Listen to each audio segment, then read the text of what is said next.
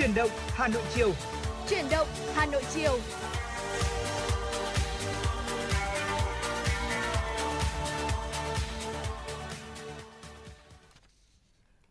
Bảo Trâm và Quang Minh xin kính chào quý vị và các bạn.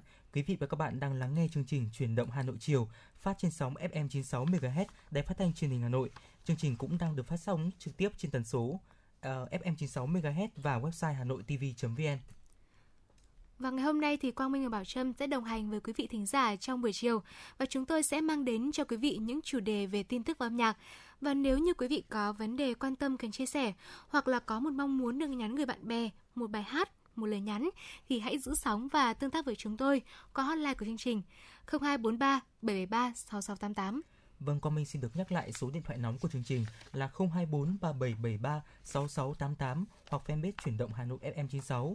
Trong trường hợp quý vị và các bạn bỏ lỡ những khung phát sóng của chương trình thì cũng có thể nghe lại trên hai nền tảng đó là website hanoitv.vn hoặc là postcard chuyển động Hà Nội FM96.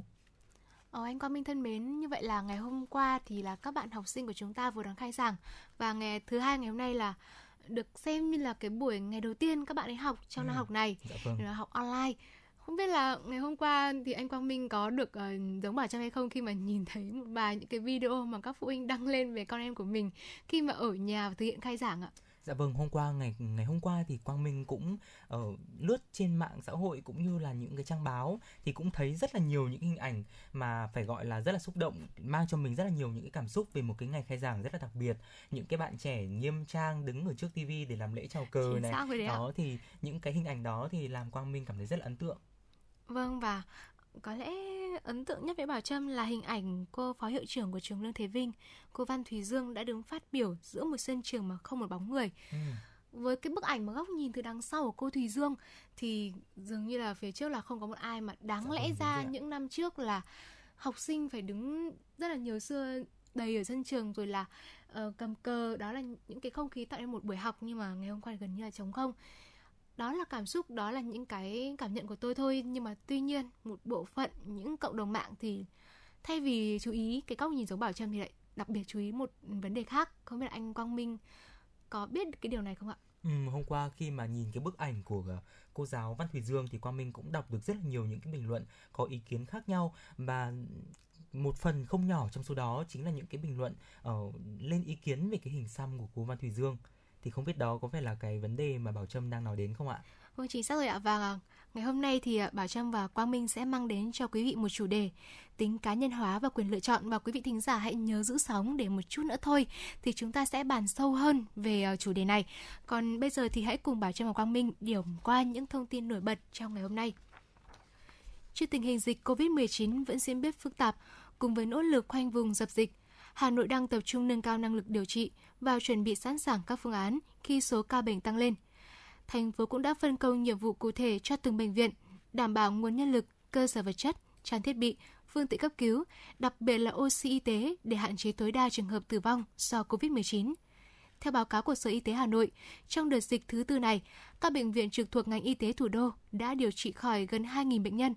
Hiện tại, thành phố Hà Nội đã chuẩn bị đầy đủ 20.000 giường và sẵn sàng lên phương án 30.000 giường cho các cơ sở thu dung điều trị chăm sóc theo mô hình tháp 3 tầng của Bộ Y tế.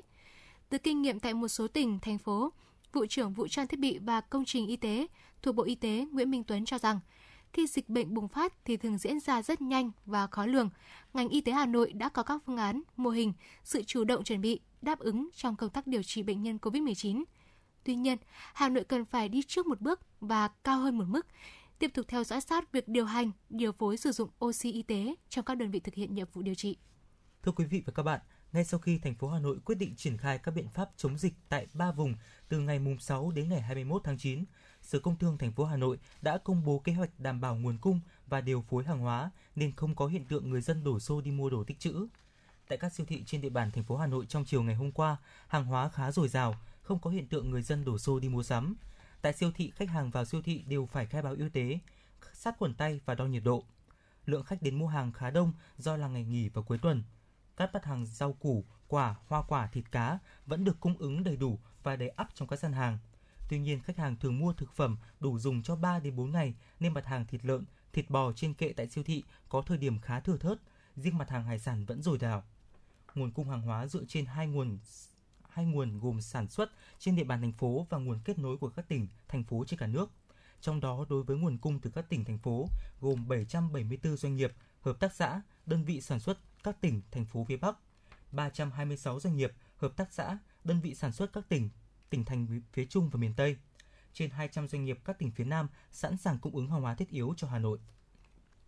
Quý vị thân mến, Ban Thường vụ Thành ủy Hà Nội đã ban hành công văn số 190 về tăng cường phân công cán bộ, đảng viên tham gia phòng chống dịch COVID-19 trong tình hình mới. Công văn nêu rõ, thời gian qua, các cấp ủy Đảng, chính quyền, mặt trận Tổ quốc, các tổ chức chính trị xã hội, lực lượng vũ trang và nhân dân thủ đô đã chung sức đồng lòng, có rất nhiều cố gắng, nỗ lực nhằm kiểm soát sự lây lan của đại dịch COVID-19 trên địa bàn thành phố, thu được một số kết quả tích cực. Ban Thường vụ Thành ủy kêu gọi toàn thể cán bộ, đảng viên, công chức, viên chức, người lao động trong toàn hệ thống chính trị thành phố, các lực lượng vũ trang và nhân dân thủ đô quán triệt tinh thần chống dịch như chống giặc, tiếp tục đoàn kết hơn nữa, quyết tâm cao hơn nữa bằng những việc làm cụ thể, thiết thực, phù hợp trên mọi lĩnh vực ngành nghề, vị trí công tác, ra sức phát huy, đóng góp công sức, cùng các cấp ủy đảng, chính quyền ngăn chặn, đẩy lùi bằng được, không để dịch lan rộng, bùng phát ngay từ trong từng gia đình, từng khu dân cư, xóm, thôn, tổ dân phố đến xã phường thị trấn. Cơ quan đơn vị đến quận huyện, thị xã và trên địa bàn toàn thành phố. Quý vị thính giả thân mến, theo kế hoạch của Bộ Giáo dục và Đào tạo, 17 giờ ngày 5 tháng 9, học sinh trên cả nước hoàn thành việc điều chỉnh, bổ sung nguyện vọng đăng ký xét tuyển vào đại học, cao đẳng năm 2021.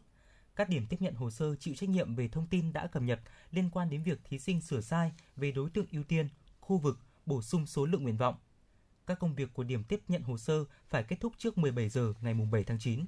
Từ ngày 13 tháng 9 đến ngày 15 tháng 9, Bộ Giáo dục và Đào tạo cùng Hội đồng tuyển sinh của các nhà trường sẽ thực hiện việc xét tuyển và lọc ảo theo phương thức trực tuyến. Bộ yêu cầu các trường phải tuân thủ thời gian lọc ảo của Bộ. Theo quy định, trước 17 giờ ngày 16 tháng 9, các trường sẽ nhầm mức điểm trúng tuyển và kết quả xét tuyển lên hệ thống và công bố kết quả trúng tuyển đợt 1. Quý vị thân mến, vừa rồi là những tin tức mà nhóm phóng viên của chúng tôi vừa thực hiện. Và quý vị à, hãy nhớ rằng là nếu như mà quý vị muốn tương tác với Bảo Trâm và Quang Minh trong buổi chiều ngày hôm nay thì quý vị hãy nhớ đến số hotline của chương trình 0243 773 6688 hoặc là tương tác với chúng tôi qua trang fanpage Truyền động Hà Nội FM 96 và ngay bây giờ sẽ là một bài hát để gửi tới quý vị vị thính giả trong buổi chiều ngày hôm nay. Anh Quang Minh thân mến, không biết là trong buổi chiều ngày hôm nay thì uh, anh uh, Quang Minh có thể giúp Bảo Trâm gửi đến quý vị thính giả một bài hát được không ạ? Dạ vâng, có lẽ là ngay bây giờ chúng ta hãy cùng đến với một ca khúc uh, về Hà Nội bởi vì là ngày hôm nay khi mà Quang Minh di chuyển đến đài truyền hình để có thể làm việc thì thấy là Hà Nội của chúng ta đang trong những ngày mùa thu rất là đẹp. Chính vâng và ạ. có lẽ là chúng ta hãy cùng lắng nghe và thưởng thức ca khúc Nồng nàn Hà Nội. xa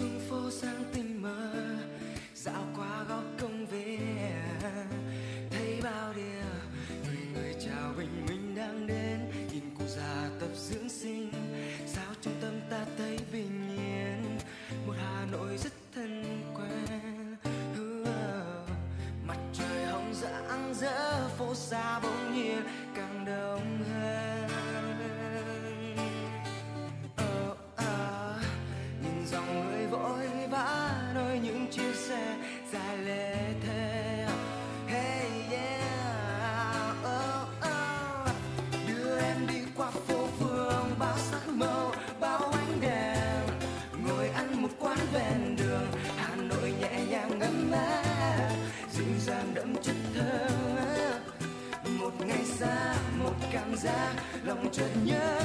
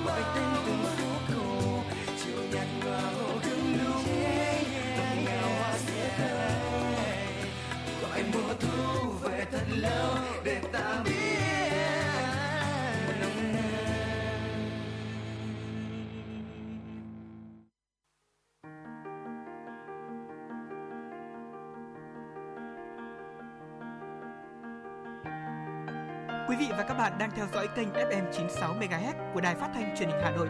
Hãy giữ sóng và tương tác với chúng tôi theo số điện thoại 024 3773 6688. FM 96 đồng hành trên mọi nẻo đường. Quý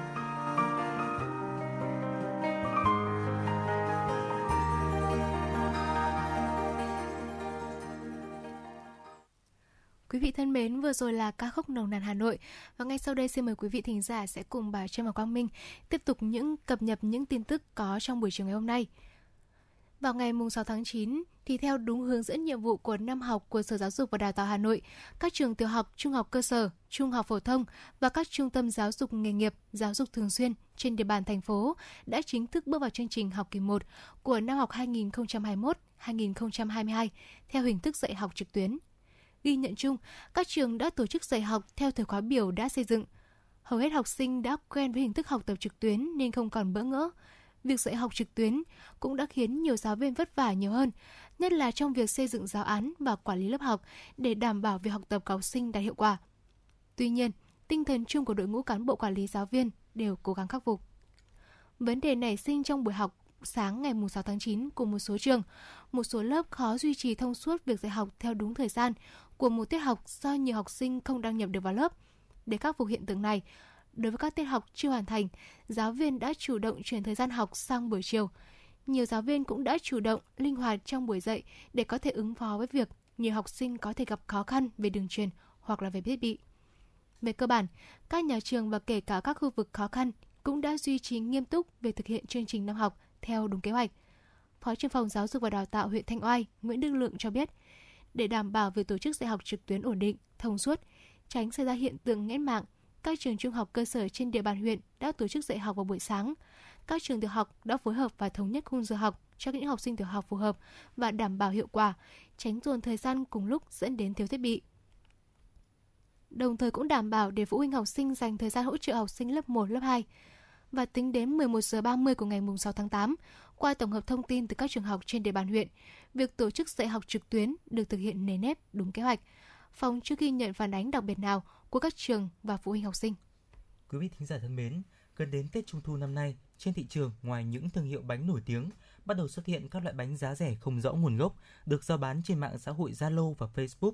Những chiếc bánh màu sắc bắt mắt được quảng cáo, tạo màu hoàn toàn từ các loại lá, củ tự nhiên, nhưng nhìn vào mắt thường cũng có thể thấy được màu sắc sặc sỡ của loại bánh này là màu tổng hợp. Các chuyên gia của Viện Dinh dưỡng Quốc gia cảnh báo về tác hại đến sức khỏe khi ăn phải những loại bánh trung thu sử dụng chất tạo màu và tạo mùi. Đặc biệt là loại bánh màu sắc sặc sỡ, vì loại bánh này thường sẽ sử dụng rất nhiều loại màu khác nhau. Mức độ độc hại của hóa chất tạo màu, tạo mùi công nghiệp là rất lớn. Khi bị nhiễm vào cơ thể, nó có thể gây ra tổn hại đến tất cả các cơ quan thần kinh và nội tạng. Không chỉ có vậy, việc ăn bánh trung thu có tồn dư chất hóa công nghiệp, nhân bánh không đảm bảo còn có thể gây ngộ độc thực phẩm cấp tính như đau bụng và buồn nôn. Để đảm bảo an toàn, người tiêu dùng khi mua bánh trung thu nên chọn các loại bánh của những thương hiệu lớn có rõ nguồn gốc xuất xứ. Đặc biệt là phải được các cơ quan chức năng cấp phép về mức độ an toàn, được sản xuất trên dây chuyền đảm bảo an toàn vệ sinh thực phẩm, đóng bao bì khép kín.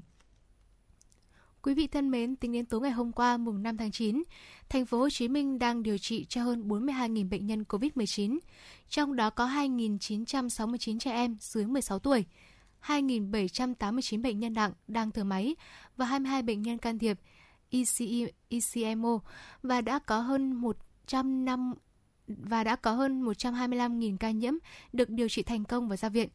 Thành phố đang dần bước từng mở lại các hoạt động xã hội, tiến tới trạng thái bình thường – ngay sau khi công bố kiểm soát được dịch COVID-19, Ủy ban nhân dân quận 7 thành phố Hồ Chí Minh đã triển khai ngay các bước tiếp theo để sớm đưa quận trở lại trạng thái bình thường mới. Theo đó, quận đã đặt ra lộ trình mở của từng bước từ ngày 20 tháng 9 với từng loại hình kinh doanh và ưu tiên mặt hàng thiết yếu, những hộ kinh doanh đường phố.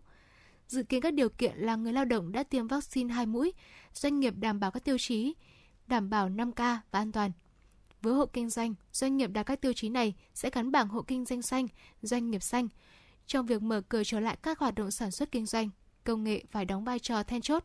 Thành phố Hồ Chí Minh đang tính toán quản lý kết quả xét nghiệm tiêm chủng của người dân bằng một app dùng chung có thể sử dụng và kiểm tra ở mọi nơi tại thành phố. Thưa quý vị và các bạn, Bộ Thông tin và Truyền thông, Tổng công ty Bưu điện Việt Nam vừa phối hợp với Ủy ban An toàn giao thông quốc gia, Tập đoàn Vingroup phát hành bộ tem An toàn giao thông đường bộ Bộ tem gồm 4 mẫu tem, giá tiền mặt lần lượt là 4.000 đồng, 4.000 đồng, 4.000 đồng và 6.000 đồng. Khuôn khổ 37 x 37 mm do họa sĩ Phạm Trung Hà, Tổng công ty Bưu điện Việt Nam thiết kế và được cung ứng trên mạng bưu chính công cộng từ ngày 5 tháng 9 năm 2021 đến ngày 30 tháng 6 năm 2023. An toàn giao thông là hạnh phúc cho mọi nhà là khẩu hiệu được tuyên truyền trên khắp các nẻo đường – là lời nhắc nhở, cũng là lời cảnh báo với những người đang tham gia giao thông, hãy chấp hành luật giao thông đường bộ để đem lại an toàn cho chính mình và hạnh phúc cho gia đình. Vì vậy, bốn mẫu tem mang thông điệp với lời nhắc nhở cụ thể. Trước đó, Bộ Thông tin và Truyền thông, Ủy ban An toàn giao thông quốc gia và tập đoàn Vingroup đã cùng thỏa thuận phát hành 3 bộ tem về chủ đề an toàn giao thông đường bộ trong các năm 2020, 2021 và 2022 nhằm truyền tải các thông điệp từ 12 quy tắc vàng về an toàn giao thông, góp phần tuyên truyền nâng cao ý thức chấp hành luật giao thông đường bộ cho cộng đồng và người dân. Quý vị thân mến, vừa rồi là những tin tức mà chúng tôi vừa cập nhật trong buổi chiều ngày hôm nay. Và ngay bây giờ xin mời quý vị thính giả cùng thưởng thức ca khúc. Và thế là hết do nhóm nhạc Chilit thực hiện.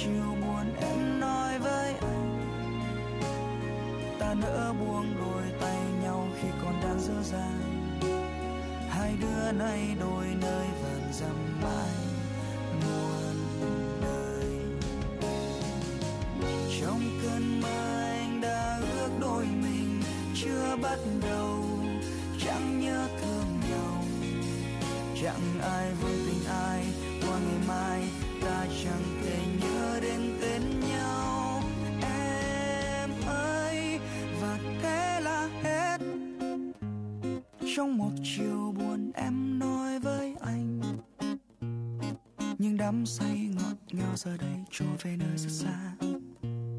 Ta đã quên môi hôn chiều hôm ấy anh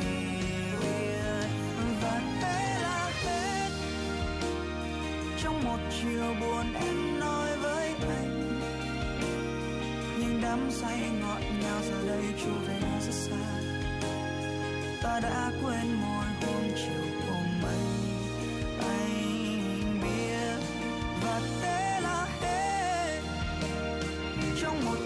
buồn em nói với anh ta nỡ buông đôi tay nhau khi còn đang dở dàng.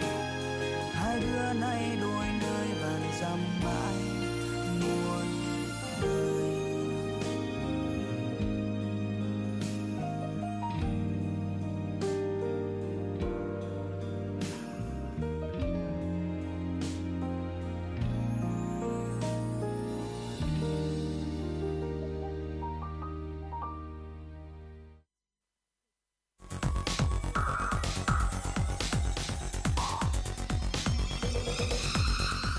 các bạn đang theo dõi kênh FM 96 MHz của đài phát thanh truyền hình Hà Nội. Hãy giữ sóng và tương tác với chúng tôi theo số điện thoại 024 3773 6688. FM 96 đồng hành trên mọi nẻo đường. Quý giả thân mến, quý vị đã quay lại với truyền động Hà Nội trong buổi chiều ngày hôm nay và quý vị cũng đừng quên là hãy tương tác với Bảo Trâm và Quang Minh qua số điện thoại hotline của chương trình 0243 773 6688 hoặc là trang fanpage truyền động Hà Nội FM 96. À, anh Quang Minh thân mến, vừa rồi thì à, ngay đầu chương trình ngày hôm nay thì à, bà Trâm và anh Quang Minh cũng có nói qua về à, hình xăm của cô phó hiệu trưởng trường Lên Thế Vinh, cô Ban Thùy Dương khi mà trong bức ảnh mà chụp lại cái khoảnh khắc cô ấy phát biểu giữa sân trường. Ờ, bây giờ thì có lẽ là ừm, anh Quang Minh với Bảo Trâm thì Bảo Trâm thấy anh Quang Minh cũng là người cũng có hình như là trên một hình xăm thì ờ, không biết anh có thể ờ, chia sẻ một chút là tại sao mình lại quyết định xăm và ừm, nó có những ý nghĩa gì không? thực ra là Quang Minh thì hình xăm đầu tiên của Quang Minh ờ, thì không biết là mình có thể chia sẻ những cái câu chuyện hơi riêng tư một chút không thì đó là cái hình xăm đầu tiên nó chính là cái ngày mất của bố của Quang Minh thì bố của Quang Minh thì rất là không may đã qua đời từ khi mà Quang Minh mới chỉ một tuổi thôi và cái năm đó thì là năm mà sinh nhật mình năm 18 tuổi Wow, và 18 mình tuổi. muốn ờ, lưu giữ một cái điều gì đó có ý nghĩa với bản thân mình còn Dấu mốc trưởng thành đúng không? Dạ vâng đúng rồi ạ. Vâng và có một cái hình xăm nữa ở cánh tay của Quang Minh bây giờ Bảo Trâm cũng có thể quan sát đó chính là uh, được vẽ từ cái bức ảnh ừ, mà có bốn đầy đủ bốn người trong gia đình và đó là cái bức ảnh duy nhất mà đầy đủ bốn thành viên trong gia đình của Quang Minh. Bởi vì là sau thời điểm mà sau thời điểm mà chụp cái bức ảnh đó vài tháng thì là bố đã qua đời. Vì vậy nên là Quang Minh muốn rằng là mình lưu giữ những cái kỷ niệm đó và lưu giữ những cái khoảnh khắc và coi như là uh, cả gia đình của Quang Minh luôn luôn đồng hành của mình đồng hành cùng với mình dù là mình có đang ở đâu. 18 tuổi đã sở hữu hình xăm đầu tiên. Có thể nói với nhiều người thì là 18 tuổi sở hữu một hình xăm thì um, vừa rồi chúng ta vừa chia sẻ có nghĩa là một cái sự đánh dấu dấu mốc trưởng thành nhưng mà có lẽ là một bộ phận uh, những cái người ở dân Việt Nam tức là một số những người xung quanh cuộc sống của anh mà có thể là một bộ phận nhiều hơn là những người hơi lớn tuổi một chút thì khi mà họ nhìn thấy anh Quang Minh có hình xăm thế thì họ có nói gì không đại ý như là um, chắc là thằng này hư hỏng hay là chơi bời gì đó thực ra thì bản thân Quang Minh thì cũng chưa bao giờ gặp những cái trường hợp đó khi mà oh. mình ờ. bị uh, nói trực tiếp ở trên uh, khi mà chúng ta gặp nhau tuy nhiên thì ở cái trường hợp của cô giáo Văn Thùy Dương thì cái bức ảnh lại được lan truyền trên mạng xã hội Facebook là cái nơi mà mọi người có thể để bất kỳ một cái bình luận nào mà họ muốn ở trên mạng xã hội và trong cái hình ảnh đó thì cũng đã tạo nên những cái luồng ý kiến trái chiều khi mà nhiều người đã soi cái hình xăm này ở trên uh, cổ cô Văn Thùy Dương và đưa ra rất là nhiều những cái ý kiến tiêu cực về hình xăm đó. Vâng. Rõ ràng là không phải là ai cũng may mắn nhanh Quang Minh khi mà mình được mọi người xung quanh mọi người thấu hiểu và mọi người chấp nhận cho mình.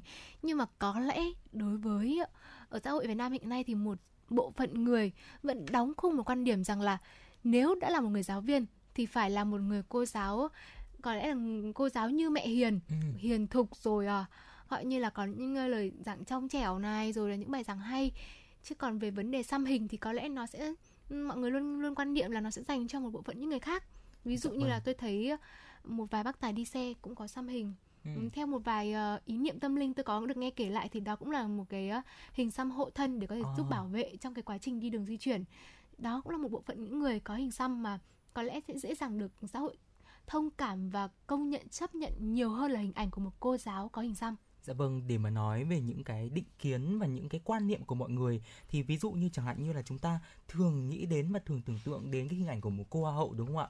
Là sẽ là một cô gái hiền hòa, tóc dài, à, với đôi mắt đen láy và những cái vẻ đẹp rất là tiêu chuẩn của người con gái Việt Nam. Thế nhưng mà trong lịch sử của những cái cuộc thi hoa hậu ở Việt Nam thì chúng ta cũng có thể thấy rằng là có rất là nhiều những cái vẻ đẹp khác nhau. Ờ, ví dụ như chẳng hạn như là hoa hậu hờ Henie đúng không ạ? Vâng. Thì là một cái vẻ đẹp mà rất là mạnh mẽ. Hơi khả tây một chút xem vâng, một đúng rồi ạ, với cả. một cái mái tóc ngắn rất là ấn tượng và rõ ràng là cái vẻ đẹp đó cũng vừa có cái tính uh, vừa có cái nét đẹp uyển chuyển của người Việt Nam mà vừa lại có cái sự hiện đại cũng như là cái sự cá tính trong cái con người của hờ Henie và cô cũng đã chứng minh rằng là bản thân của mình thực sự là có tài năng, thực sự là có phong cách cũng như là cá tính ở trên đấu trường quốc tế phải không ạ?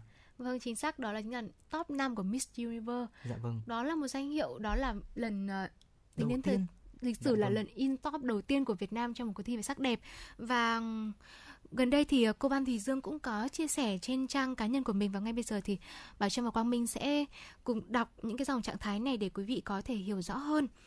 Ờ, điều gì thì cũng có thể gây tranh cãi, bất luận là đẹp hay xấu. Dạo này trên mạng có nhiều trò chơi thú vị. Lúc đầu tưởng vô bổ sau này ngẫm thì thấy có ý nghĩa. Ví dụ, người ta cho bạn một tấm hình và hỏi, bạn nhìn thấy gì đầu tiên khi xem bức hình này? Sau đó, họ cho bạn một loạt đáp án, kèm một loạt đánh giá. Nếu bạn nhìn thấy hình A, thì chứng tỏ bạn là người thế này. Nếu bạn nhìn thấy hình B, hay C, hay D, thì trước tiên bạn sẽ là người thế này. Chơi nhiều thì thấy cũng đúng lắm ạ. Hôm nay có một bức ảnh tôi chụp trong lễ khai giảng của năm học Covid thứ hai. Bức ảnh tổng thể mang tính hiện thực sâu sắc, một khai giảng trong mùa dịch để đảm bảo 5T và 5K cũng như đảm bảo an toàn cho học sinh mà không mất đi không khí trong ngày khai trường. Chúng tôi đã cố gắng hết mình để có thể đưa đến cho học sinh một lễ khai giảng ấm áp yêu thương với lời căn dặn nhắc nhở từ học sinh từ chính thầy cô giáo của mình. Vậy mà bức ảnh cũng gây ra nhiều tranh cãi vì một cm vuông trên gáy của tôi. Nhiều bạn thắc mắc nên tôi xin được giới thiệu ý nghĩa của biểu tượng trên hình để các bạn hiểu một trong rất nhiều ý nghĩa của ngôi sao sáu cánh trước tiên, đó là một ngôi sao đặc biệt. Chúng ta thường thích những ngôi sao năm cánh, vì vậy đương nhiên ngôi sao sáu cánh là một ngôi sao đặc biệt vì nó có hơn ngôi sao bình thường một cánh. Hai là một trong những ý nghĩa rất hay của ngôi sao sáu cánh mà tôi rất thích. Ngôi sao sáu cánh là tượng trưng cho sức mạnh. Nó giúp chủ nhân sở hữu hình này có được sức mạnh vô biên để vượt qua mọi thế lực đen tối, Nôm na là khi có nó, tôi sẽ có thêm sức mạnh về tinh thần để vượt qua hết mọi khó khăn, mọi thế lực đen tối để thành công, hướng tới sự trong lành để có được sự cân bằng trong cuộc sống và nhẹ nhàng trong tâm hồn. Hình ảnh ở giữa ngôi sao là chữ vạn. Trong Phật giáo, ta thường thấy chữ vạn xuất hiện trước ngực của Đức Phật. Vậy chữ vạn này có nghĩa là gì? Chữ vạn là một trong 32 tướng tốt của Đức Phật, biểu thị công đức của Phật. Chữ vạn hiện ở chính giữa ngực của Đức Phật, nói lên ý nghĩa giác ngộ vẹn toàn, tượng trưng cho lý trung đạo, vượt qua đối đãi. Theo từ điển Phật học Huệ Quang giải thích, chữ vạn có nghĩa là các tường Hải Vân hay là các tường Hỷ Toàn. còn về chiều xoay bên phải, bên trái không đồng nhất thì được giải thích là hình ảnh chữ vạn, vốn là dấu hiệu biểu thị sự tốt lành ở Ấn Độ thời xưa. Ngoài Ấn Độ thì ba tư Hy Lạp đều có phù hiệu này. Thông thường được xem là tượng trưng cho mặt trời, ánh lửa chớp hoặc là nước chảy. Trong Phật giáo Bà La Môn, Kỳ Na giáo thời xưa thì đều sử dụng hình tượng này để thể hiện sự tốt lành, thanh tịnh và vẹn tròn. Dạ vâng, cũng có thể thấy là qua cái dòng trạng thái chia sẻ của cô Văn Thủy Dương thì chúng ta cũng có thể thấy cái ý nghĩa đằng sau cái hình xăm của cô Văn Thủy Dương thì không biết là khi đọc những cái dòng trạng thái này và khi quan sát cái bức hình đó thì Bảo Trâm có cái suy nghĩ gì ạ? Thực ra thì là quan điểm của Bảo Trâm thôi thì cơ thể của chúng ta mà ừ. chúng ta đều có những cái quyết định cá nhân miễn sao là nó không ảnh hưởng đến những người xung quanh, không ảnh hưởng đến cuộc sống của chúng ta, không ảnh hưởng đến những cái giá trị mà chúng ta tạo ra cho cộng đồng, thì chúng ta hoàn toàn có thể quyết định. Còn anh Quang Minh, một người ờ, sở hữu hình xăm anh nghĩ như thế nào ạ? Thực ra Quang Minh thì nghĩ rằng là cái việc đưa ra quan điểm là cái quyền của mọi người. Thế nhưng mà chúng ta Sao chỉ ạ? dừng lại ở cái việc là đưa ra quan điểm thôi chứ không nên là xúc phạm người khác bởi vì là suy cho cùng thì cái việc mà như Bảo Trâm chia sẻ rằng là cái việc xăm hình nó cũng chỉ là một cái quyết định cá nhân và một cái quyền cá nhân và chúng ta cũng không nên là soi xét hay là đánh giá họ qua những cái quyết định cá nhân của họ và ví dụ như cô giáo Văn Thùy Dương chẳng hạn cô là một giáo viên là một nhà sư phạm thì chúng ta uh, cũng chỉ nên đánh giá cô và uh, nhìn nhận cô như là một nhà sư phạm qua những cái gì uh, công tác giảng dạy của cô hay là những cái công trình giảng dạy của cô để chúng ta có thể đánh giá cô. Còn tất cả những cái vấn đề khác về đời sống riêng tư thì đó là cái câu chuyện của họ mà chúng ta cũng không nên là quá khắt khe với họ. Đúng rồi chúng ta cần phải tôn trọng. Nếu như mà khi mà chúng ta tôn trọng những người những người đối diện những cái sự khác biệt của họ thì cũng sẽ là cái cách mà những người khác tôn trọng lại sự khác biệt của cá nhân chúng ta. Chúng ta đâu thể nào mà tự mình khẳng định làm tôi rất là giống với tất cả mọi người. Tôi là một người gọi là hoàn thiện. Tôi không có một cái một cái sự ờ, uh, chảy xước hay là một cái vết nào cả. Quý vị ơi cái điều đó rất là khó. Vì vậy nên là um, tôi nghĩ rằng là cộng đồng mạng cần phải có một cái hướng nhìn tích cực hơn. Thay vì cái việc mà chúng ta suy xét hoặc là chúng ta chỉ đứng ở góc độ cá nhân để chúng ta đánh một vấn đề đánh giá một vấn đề của một cá nhân khác. Dạ vâng và Bảo Trâm biết không khi mà um, mẹ của Quang Minh phát hiện ra Quang Minh có hình xăm ấy thì oh. đầu tiên là Quang Minh cũng rất là sợ và lo lắng. Dạ. Thế nhưng mà cái phản ứng của mẹ thì lại khác hẳn. Đó chính là mẹ đã nói với Quang Minh rằng là hôm nào con dẫn mẹ đi xăm.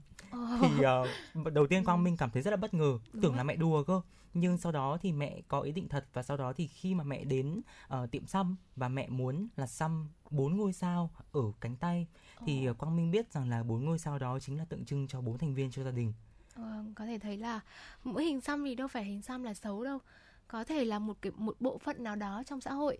Người ta thừa sở hữu hình xăm với một ý là người ta bành trướng hoặc phô trương hoặc là một cái ý xấu gì đó. Và vô hình dung thì tất cả mọi người đều bị cái quan điểm này khiến cho mình nghĩ rằng là hễ như tất cả mọi người nếu ai xăm thì đều là những người có suy nghĩ xấu hoặc là những ừ. người uh, có hành động xấu gì đó. Nhưng thực sự không phải đâu. Mỗi hình xăm thì có lẽ đều là một ý nghĩa cá nhân và chỉ cái cá nhân đấy thì người ta mới thực sự thấu hiểu, người ta mới biết được rằng nó là như thế nào. Và điều quan trọng nhất là ờ, dù chúng ta làm gì đi nữa thì những cái quyết định của bản thân cũng để giúp chúng ta sống tốt hơn. Và để giải tỏa cái không khí vừa rồi thì xin mời quý vị thính giả cùng đến với ca khúc vì tôi còn sống do ca sĩ thiên thiên thể hiện.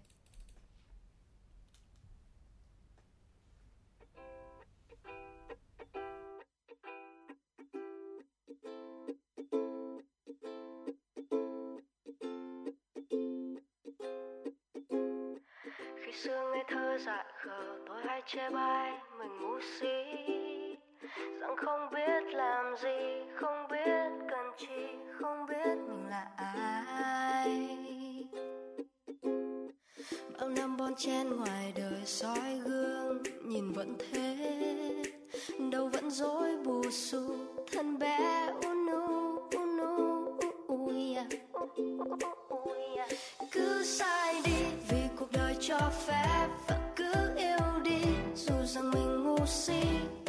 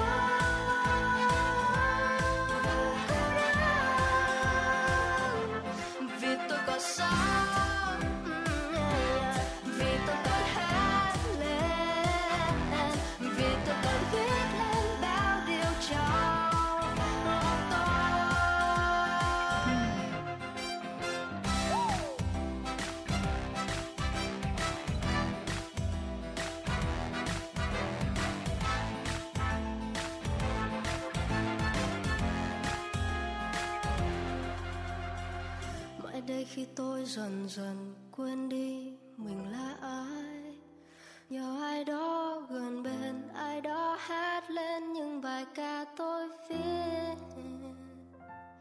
Cứ sai đi vì cuộc đời cho phép và cứ yêu đi.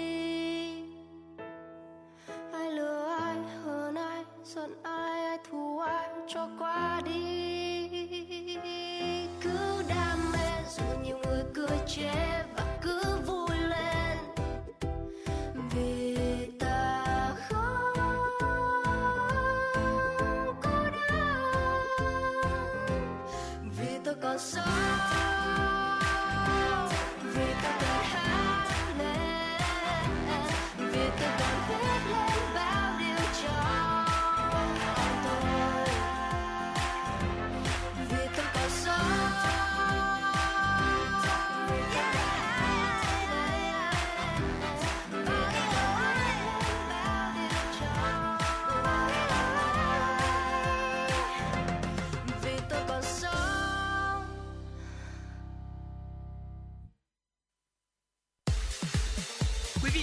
đang trên chuyến bay mang số hiệu FM96. Hãy thư giãn, chúng tôi sẽ cùng bạn trên mọi cung đường. Hãy giữ sóng và tương tác với chúng tôi theo số điện thoại 024 3773 6688. Vừa rồi là ca khúc Vì tôi còn sống qua tiếng hát của ca sĩ Tiên Tiên và ngay sau đây là những tin tức đáng chú ý. Thông tin từ Bảo tàng Lịch sử Quốc gia, ngày 12 tháng 9, câu lạc bộ tình nguyện viên Bảo tàng Lịch sử Quốc gia sẽ tổ chức chương trình tham quan miễn phí với chủ đề Theo dòng lịch sử văn hóa Đại Việt thời Lý Trần. Đến với chương trình, công chúng sẽ có cơ hội tham quan khu trưng bày của bảo tàng qua phần mềm 3D sinh động, những chương trình trải nghiệm hấp dẫn giúp nâng cao kiến thức, sự hiểu biết về quá trình hình thành, phát triển, vai trò và tầm ảnh hưởng của triều đại Lý Trần trong lịch sử dân tộc. Chương trình được triển khai với hình thức trực tuyến trên nền tảng Room nhằm đáp ứng nhu cầu tìm hiểu các giá trị văn hóa, lịch sử của công chúng cũng như phù hợp với xu thế giữ nguyên giá trị trong việc lan tỏa, truyền đạt kiến thức lịch sử tới mọi người trong thời điểm đại dịch Covid-19 có những diễn biến phức tạp. Công chúng có nhu cầu trải nghiệm chương trình có thể đăng ký qua website bit.ly cái chéo đăng ký tour đây. Quý vị thân mến, nhiều trường học ở thành phố Hồ Chí Minh đã thực hiện mô hình ATM điện thoại máy tính cũ giúp học sinh khó khăn có thiết bị để học trực tuyến. Học sinh toàn thành phố Hồ Chí Minh sẽ học trực tuyến đến hết học kỳ 1. Lãnh đạo Sở Giáo dục Đào tạo thành phố Hồ Chí Minh cho biết sẽ xây dựng mạng lưới tình nguyện viên giao phiếu học tập đến tận nhà cho học sinh không thể học trên internet. Sở cũng phối hợp với đài truyền hình sản xuất nội dung chủ yếu ở bậc tiểu học dự kiến phát sóng vào giữa tháng 9. Đây sẽ là kênh giúp học sinh tự học và hỗ trợ cha mẹ kèm cho trẻ. Bên cạnh đó, nhiều trường học cũng thực hiện mô hình ATM điện thoại máy tính cũ. Các trường này kêu gọi phụ huynh, giáo viên, nhà hảo tâm đóng góp máy tính điện thoại cũ hoặc góp tiền mua điện thoại mới cho các em có hoàn cảnh khó khăn. Chương trình nhằm kêu gọi nhà hảo tâm, phụ huynh học sinh hay bất cứ ai góp điện thoại thông minh, laptop, tiền để mua điện thoại mới cho học sinh không đủ thiết bị để học thực, để học trực tuyến. Ông Nguyễn Thanh Thùy, trưởng phòng giáo dục đào tạo quận Gò Vấp cho rằng mô hình ATM điện thoại máy tính cũ rất thiết thực và sẽ hỗ trợ nhanh và nhiều học sinh. Ở thời gian tới, Phòng Giáo dục Đào tạo quận Gò Vấp sẽ đưa ra nhiều phương án để hỗ trợ học sinh. Trong đó, phòng sẽ tham khảo để triển khai mô hình ATM điện thoại máy tính cũ. Thưa quý vị và các bạn, trận đấu giữa đội tuyển bóng đá Việt Nam và đội tuyển bóng đá Australia tại vòng loại cuối FIFA World Cup 2022 tại khu vực châu Á sẽ diễn ra lúc 19 giờ ngày mùng 7 tháng 9 trên sân vận động quốc gia Mỹ Đình, Hà Nội. Trước thềm trận đấu đầu tiên trên sân nhà của đội tuyển Việt Nam, Bộ trưởng Bộ Văn hóa, Thể thao và Du lịch Nguyễn Văn Hùng đã gửi lời động viên tinh thần đến thầy trò huấn luyện viên Park Hang-seo và chúc đội tuyển có trận đấu thành công trước đối thủ mạnh đã từng 5 lần tham dự vòng chung kết World Cup. Bộ trưởng Bộ Văn hóa, Thể thao và Du lịch Nguyễn Văn Hùng đã biểu dương tinh thần thi đấu kiên cường của đội tuyển Việt Nam trong trận đấu gia quân gặp đội tuyển Saudi Arabia vừa qua. Liên đoàn bóng đá Việt Nam VFF cũng đã hoàn thành tất công tác chuẩn bị cho trận đấu trong điều kiện rất đặc biệt và nhiều khó khăn do ảnh hưởng của đại dịch Covid-19. Mặc dù chưa thể mở cửa đón khán giả vào sân, nhưng các tuyển thủ đều cảm nhận được nguồn cổ vũ, động viên lớn lao của người hâm mộ cả nước và lấy đó làm sức mạnh để hướng tới những kỳ tích mới. Ờ, anh Quang Minh thân mến, nếu như mà khi nói đến một môi trường tạo đào tạo chuyên nghiệp thì anh thường sẽ nghĩ đến những cái uh, gọi là những cái bộ môn hoặc là những cái loại hình nào để có thể đào tạo về chuyên nghiệp và chuyên sâu ạ? Ừ, nếu mà như thế thì Quang Minh sẽ nghĩ rằng là những cái bộ môn liên quan đến uh, kỹ năng uh, và nghệ thuật thì chúng ta có thể là uh, sẽ có thể đào tạo một cách chuyên nghiệp và chuyên sâu. Ồ, nhưng mà mới đây thì tại Anh đã có một trường chuyên đào tạo siêu mẫu, Ồ. siêu bảo mẫu để chăm sóc con cho những người thuộc tầng lớp thượng lưu. Tại đây thì những bảo mẫu tương lai có thể được học nhiều kỹ năng để có thể chăm sóc và dạy dỗ trẻ một cách tốt nhất. Được thành lập vào cuối những năm 1800 bởi bà Emily Ward, trường cao đẳng Northland đã nhanh chóng trở thành trường đào tạo bảo mẫu nổi tiếng nhất trên thế giới. Khách hàng của họ thì chủ yếu là những gia đình hoàng gia và những cặp vợ chồng siêu giàu đang tìm kiếm dịch vụ bảo mẫu tốt nhất cho con cái mình không chỉ được đào tạo kỹ năng nấu nướng như đầu bếp chuyên nghiệp, theo thùa may vá vượt trội, bảo mẫu còn được học các kỹ năng tự bảo vệ, lái xe điều luyện để có thể đối phó với những tình huống bất ngờ nhất. Họ cũng được đào tạo cách ứng xử đúng mực và kỹ năng giao tiếp với trẻ em. Học phí cho một năm học ở trường Northland là khoảng 14.000 euro, nhưng mức lương của những bảo mẫu tốt nghiệp trường Northland thì có thể lên tới là 40.000 euro trên một năm. Hiện thì nhu cầu tìm những bảo mẫu tốt nghiệp trường Northland vẫn không ngừng tăng. Vâng và sau khi nghe những cái thông tin về cái trường bảo mẫu Nolan thì Quang Minh cảm thấy là rất là thú vị khi mà chúng ta hiện tại chúng ta cũng có rất là nhiều những cái mô hình kinh doanh dựa trên những cái ngành nghề khác nhau và những cái ngành nghề mới phải không ạ?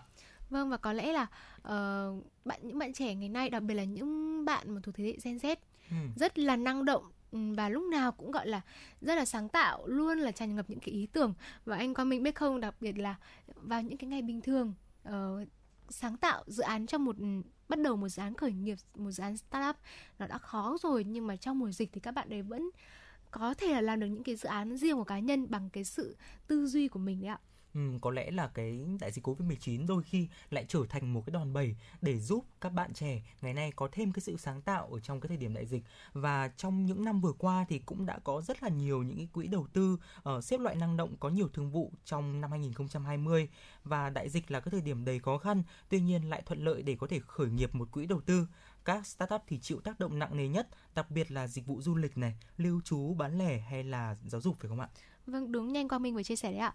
Và ngay bây giờ thì xin mời quý vị thính giả sẽ cùng ờ, Bảo Trâm và Quang Minh tìm hiểu và cùng nhau lắng nghe bài viết Bắt trên khởi nghiệp từ đại dịch Vâng, giữa giữa những cái lúc mà uh, mọi người những cái bạn trẻ, những cái doanh nghiệp trẻ cần rót vốn thì các quỹ đầu tư nước ngoài lại không thể vào được Việt Nam và thị trường Việt Nam được. Đây cũng chính là lúc những cái quỹ đầu tư nội địa phát huy lợi thế và bạn Vi là một bạn mà uh, tiêu biểu cho cái quá trình thực khởi nghiệp, phong trào khởi nghiệp thì đã tiết lộ động lực để cô có thể cho ra đời một quỹ đầu tư giữa nhiều startup đang ngắc ngoài. Lực đẩy từ đại dịch khi các nhà đầu tư quốc tế không tới được mà chỉ có thể tiếp xúc online, thì các quỹ nội địa cũng có thể làm trung gian, khám phá quá trình thẩm định để giúp các startup gọi vốn. Chị Vi có phân tích thêm.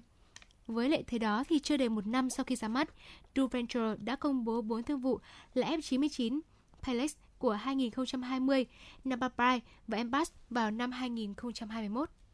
Chia sẻ góc nhìn về đại dịch thì chị Vi cho rằng tuy là điều không ai mong muốn, nhưng sau một đại dịch, rất nhiều hành vi trong xã hội sẽ thay đổi và là cơ hội để kỹ nghệ mới phát triển. Chị Vi cho rằng nó đang tạo ra những đòn bẩy để ngành trực tuyến phát triển nhanh hơn. Trước đây thì doanh nghiệp Việt Nam không mặn mà với công nghệ phục vụ và làm việc từ xa, dùng ở chỉ mức độ tương đối. Tuy nhiên thì Covid-19 đã xảy ra và không còn lựa chọn, bắt buộc doanh nghiệp phải dùng các công cụ như là Zoom hay là Team công cụ quản lý nội bộ, phê duyệt nội bộ. Đây cũng là cơ hội dành cho các doanh nghiệp chuyển đổi số để có thể giới thiệu sản phẩm hay là đưa vào sử dụng và được trả tiền. Đầu tư vào các startup về AI Quỹ đầu tư của Vi thì đang tập trung vào các startup có khả năng tích hợp công nghệ và sản phẩm, trong đó có AI, AI được coi là một trong những công nghệ cốt lõi có thể được áp dụng ở hầu hết mọi ngành. Cô tin rằng là khả năng ứng dụng công nghệ sâu sẽ cho phép các startup phát huy hết được những tiềm năng của mình. So với các hệ sinh hà thái đã rất phát triển như là Silicon Valley, mức độ ứng dụng của AI trong startup Việt Nam vẫn đang còn rất hạn chế. Những sản phẩm thực sự lấy AI làm trung tâm thì vẫn chưa nhiều. Tuy nhiên thì Việt Nam có lợi thế về tiềm năng thu thập dữ liệu và nhu cầu sử dụng những giá trị AI có thể mang lại, như là dân số gần 100 triệu người với cơ cấu trẻ, tầng lớp trung lưu đang tăng nhanh, số lượng người dùng Internet đạt gần 70 triệu, tỷ lệ người sử dụng di động khoảng 70%, thị trường Việt Nam đã bước vào giai đoạn đủ lớn để đón những các sản phẩm công nghệ có tính đột phá mà các startup có thể mang lại. Chị Vi có, chị Vi đã chia sẻ. Dạ vâng, có thể thấy rằng là những cái sản phẩm công nghệ và đặc biệt như là trong đại dịch Covid-19 khi mà chúng ta cũng không có thể là thực hiện những cái hoạt động mua sắm một cách trực tiếp thì những cái nền tảng online ví dụ như là Tiki Ngon hay là GrabMart hay là uh, Shopee Food thì cũng đã um, nổi lên như một cái hiện tượng và giúp chúng ta có thể mua sắm một cách an toàn ở trong đại dịch phải không ạ? chính xác rồi đấy ạ ờ, và chia sẻ với anh Quang Minh là một trong số những người bạn mà tôi quen biết thì trong dịch năm ngoái thì bạn ấy đã bắt đầu dự án là mở một cái dự án học nói tiếng Anh ừ. nói tiếng Anh cùng Phương và cái dự án đó thì lúc đầu thì ờ, cũng không được nhận nhiều sự chú ý đâu bởi vì thường mọi người nghĩ là mình học trực tiếp nó đâu có hiệu quả đâu hiệu quả thì cũng chưa cao. Hướng gì là mình học online thì chắc là hiệu quả không được như mong muốn. Dạ vâng. nhưng mà cuối cùng thì sau một thời gian thì phương đã hoàn toàn chứng minh được rằng là cái mô hình startup nói nói tiếng anh cùng phương đã thực sự phát triển và rất vui là có rất là nhiều bạn sau khi tham gia lớp học của phương thì đã có thể nói giao tiếp tiếng anh một cách thuần thục. Và từ năm ngoái đến năm nay thì những mặc dù là dịch xảy ra liên tục và lớp thì không tổ chức được bằng thức offline nhưng mà vẫn rất là đông bạn đăng ký để được đón chờ và được tham gia vào khóa học nói tiếng Anh cùng Phương. Dạ vâng và có lẽ là không chỉ riêng Phương mà có rất là nhiều những các bạn trẻ hiện tại vẫn đang còn ngồi trên ghế nhà trường là những các bạn học sinh sinh viên uh, mà vẫn có những cái dự án rất là hay về startup và thưa quý vị và các bạn thân mến Bộ Giáo dục và Đào tạo cũng có một đề án để có thể hỗ trợ uh, các bạn học sinh sinh viên trong quá trình khởi nghiệp đó chính là đề án một 665 về hỗ trợ học sinh sinh viên khởi nghiệp. Và hàng năm thì vẫn có những cuộc thi cấp bộ về cái những cái cuộc thi khởi nghiệp này. Và trong những cái cuộc thi đó thì theo như quan minh quang minh quan sát thì cũng có rất là nhiều những cái dự án hay liên quan đến bảo vệ môi trường này liên quan đến năng lượng bền vững hay là táo tái tạo ừ. năng lượng. Thì thực sự đó chính là những cái dự án mà vừa mang lại cái lợi ích kinh tế mà vừa có cái giá trị nhân văn Vâng và nếu như mà uh, các bạn thính giả đang nghe đài uh, vừa nghe Quang Minh Bảo Trâm chia sẻ nếu như các bạn vẫn đang còn là một học sinh cấp 3, một sinh viên đại học vẫn còn ngồi trên ghế của nhà trường thì uh, trong cái kỳ nghỉ dịch này chúng ta hoàn toàn có thể tìm hiểu đề án 1665 của Bộ Giáo dục. Dạ vâng. Ờ, ngoài ra thì nếu như mà các phụ huynh đang nghe thì hoàn toàn có thể hướng con em mình uh, động viên rồi thúc đẩy các bạn ấy thì các bạn ấy có thể thực hiện được những cái dự án mà mình mong đợi bởi vì anh Quang Minh ơi đôi lúc á trong tâm trí mình nghĩ á, là bởi vì bây giờ dịch mình ừ. dừng ừ. mình nghỉ để coi như là một cái khoảng thời gian để xả stress để sau dịch mình bắt đầu nhưng mà đôi khi những cái khoảng nghỉ đấy nó lại dạ làm vâng, mất đi những cái cơ hội để ừ. mình có thể thực hiện được dự án cá nhân của mình và đôi khi thì cũng như những cái um, trường hợp như mà chúng ta vừa chia sẻ thì dịch bệnh thì cũng có thể là một cái đòn bẩy để giúp chúng ta có thêm cái thời gian cũng như là cái động lực để chúng ta trau dồi và hoàn thiện thêm cái kiến thức cũng như là những cái kỹ năng cần thiết để chúng ta có thể khởi động một cái doanh nghiệp phải không ạ? Và ngay sau đây thì chúng ta hãy cùng đến với một ca khúc mà Bảo Trâm và Quang Minh cũng vừa nhận được của một vị thính giả có tên là Hoàng Linh, ca khúc Chót yêu qua tiếng hát của ca sĩ Trung Quân.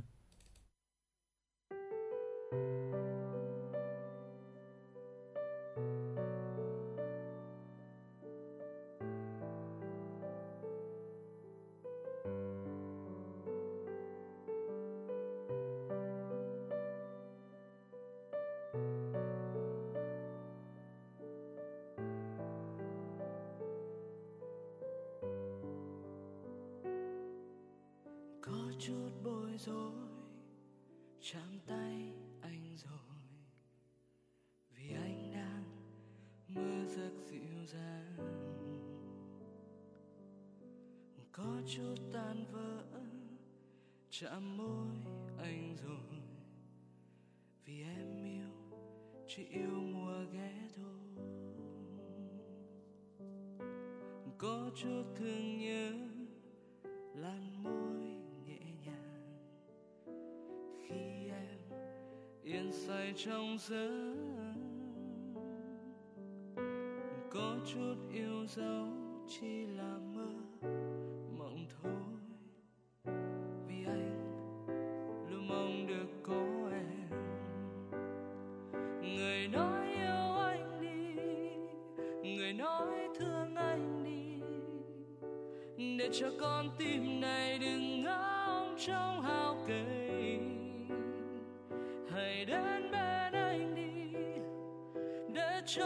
nhưng trọn vẹn chúng ta. Vì nơi con tim này luôn có tình yêu sâu kín cùng thương nhớ. Cho em, người nói yêu anh đi, người nói thương anh đi. Để cho con tim này đừng ngóng trong hao cười hãy đến bên anh đi, để cho trọn vẹn chúng ta, vì nơi con tim này luôn có tình yêu dấu kín cùng thương nhớ cho em.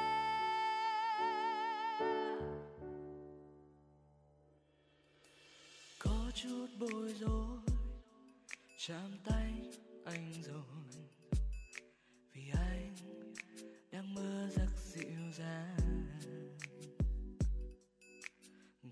Chút tan vỡ, chạm môi anh rồi. Vì em yêu, chỉ yêu mùa ghé thôi.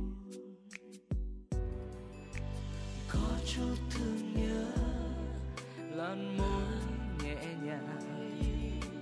Khi em yên say trong giấc có chút yêu dấu chỉ là mơ.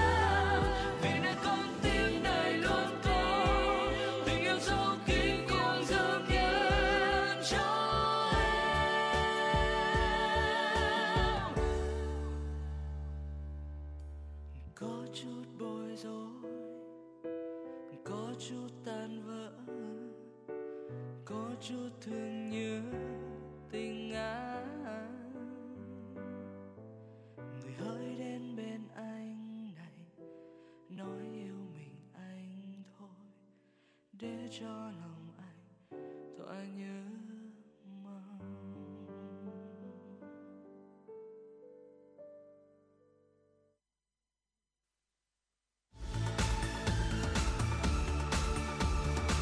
Quý vị và các bạn đang theo dõi kênh FM 96 MHz của đài phát thanh truyền hình Hà Nội. Hãy giữ sóng và tương tác với chúng tôi theo số điện thoại 024 3773 6688. FM 96 đồng hành trên mọi nẻo đường.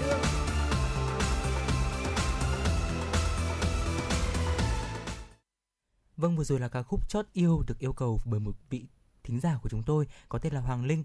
Và nếu quý vị thính giả muốn yêu cầu những ca khúc hay là muốn lời gửi những cái lời nhắn gửi yêu thương đến cho bạn bè và người thân hãy liên hệ với chúng tôi qua số điện thoại nóng của chương trình đó là 024 3773 6688 Vâng và thưa quý vị và các bạn thân mến, uh, có lẽ là trong những cái khoảng thời gian đại dịch Covid-19 thì vấn đề sức khỏe luôn là những cái vấn đề mà chúng ta uh, quan tâm nhất đúng không ạ?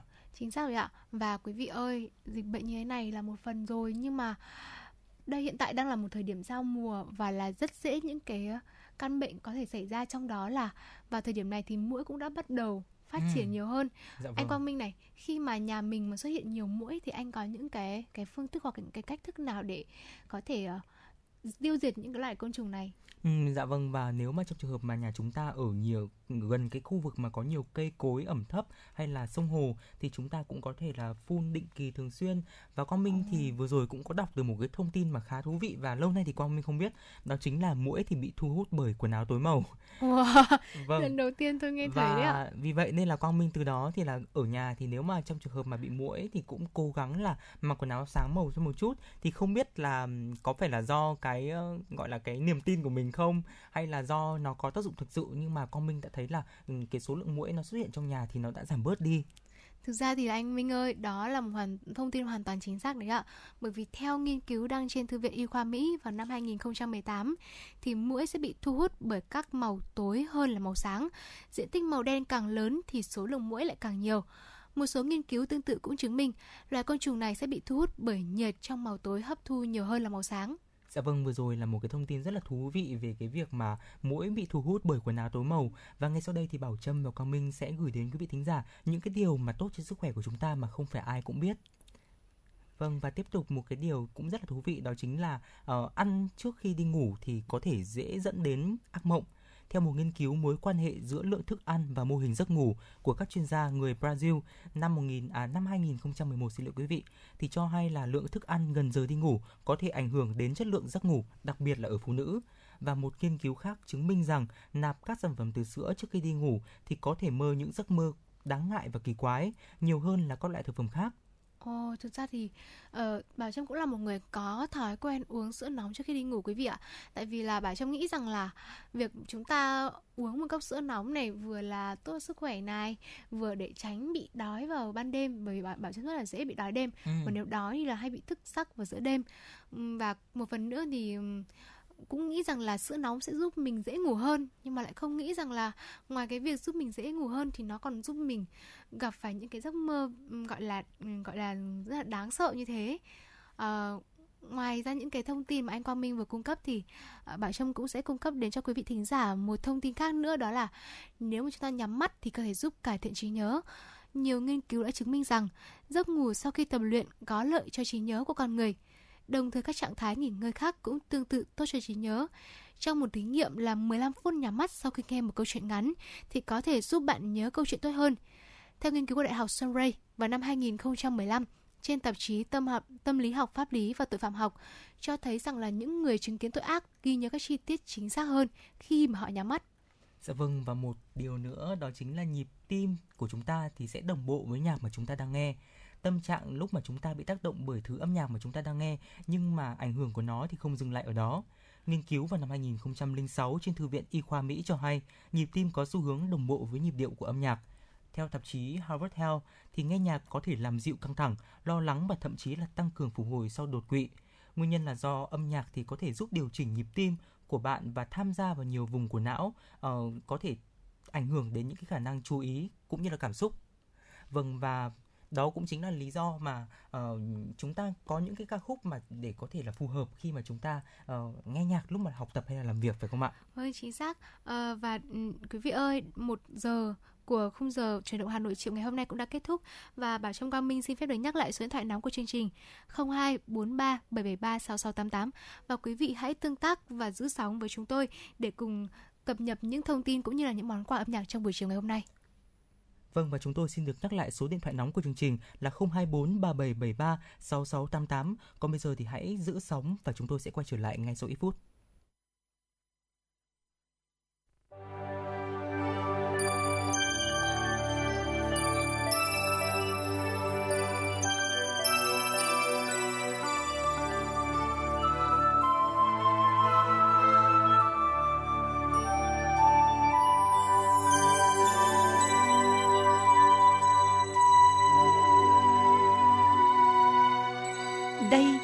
Là Đài Phát thanh và Truyền hình Hà Nội.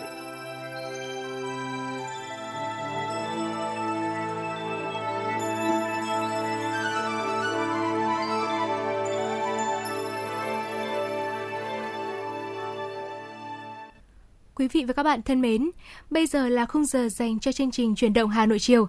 Chương trình đang được phát sóng trực tiếp trên kênh FM tin tức Hà Nội với tần số 96 MHz của Đài Phát thanh và Truyền hình Hà Nội.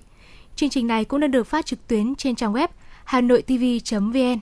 Nếu quý vị và các bạn bỏ lỡ khung phát sóng này, các bạn cũng có thể nghe lại trên trang web hanoitv.vn. Còn bây giờ hãy cùng cố định tần sóng để cùng Bảo Trâm và Quang Minh khám phá những thông tin mới nhất mà chúng tôi mới vừa cập nhật được. Sáng nay, dưới sự chủ trì, điều hành của Thủ tướng Phạm Minh Chính, Chính phủ đã họp phiên thường kỳ tháng 8 năm 2021. Phiên họp thảo luận về tình hình kinh tế xã hội tháng 8 và 8 tháng năm 2021, tình hình triển khai thực hiện nghị quyết số 1 của Chính phủ, tình hình kinh tế xã hội năm 2021 và dự kiến kế hoạch phát triển kinh tế xã hội năm 2022, tình hình thực hiện kế hoạch đầu tư công năm 2021, dự kiến kế hoạch đầu tư công năm 2022, kế hoạch cơ cấu lại nền kinh tế giai đoạn 2021-2025 và các vấn đề quan trọng khác.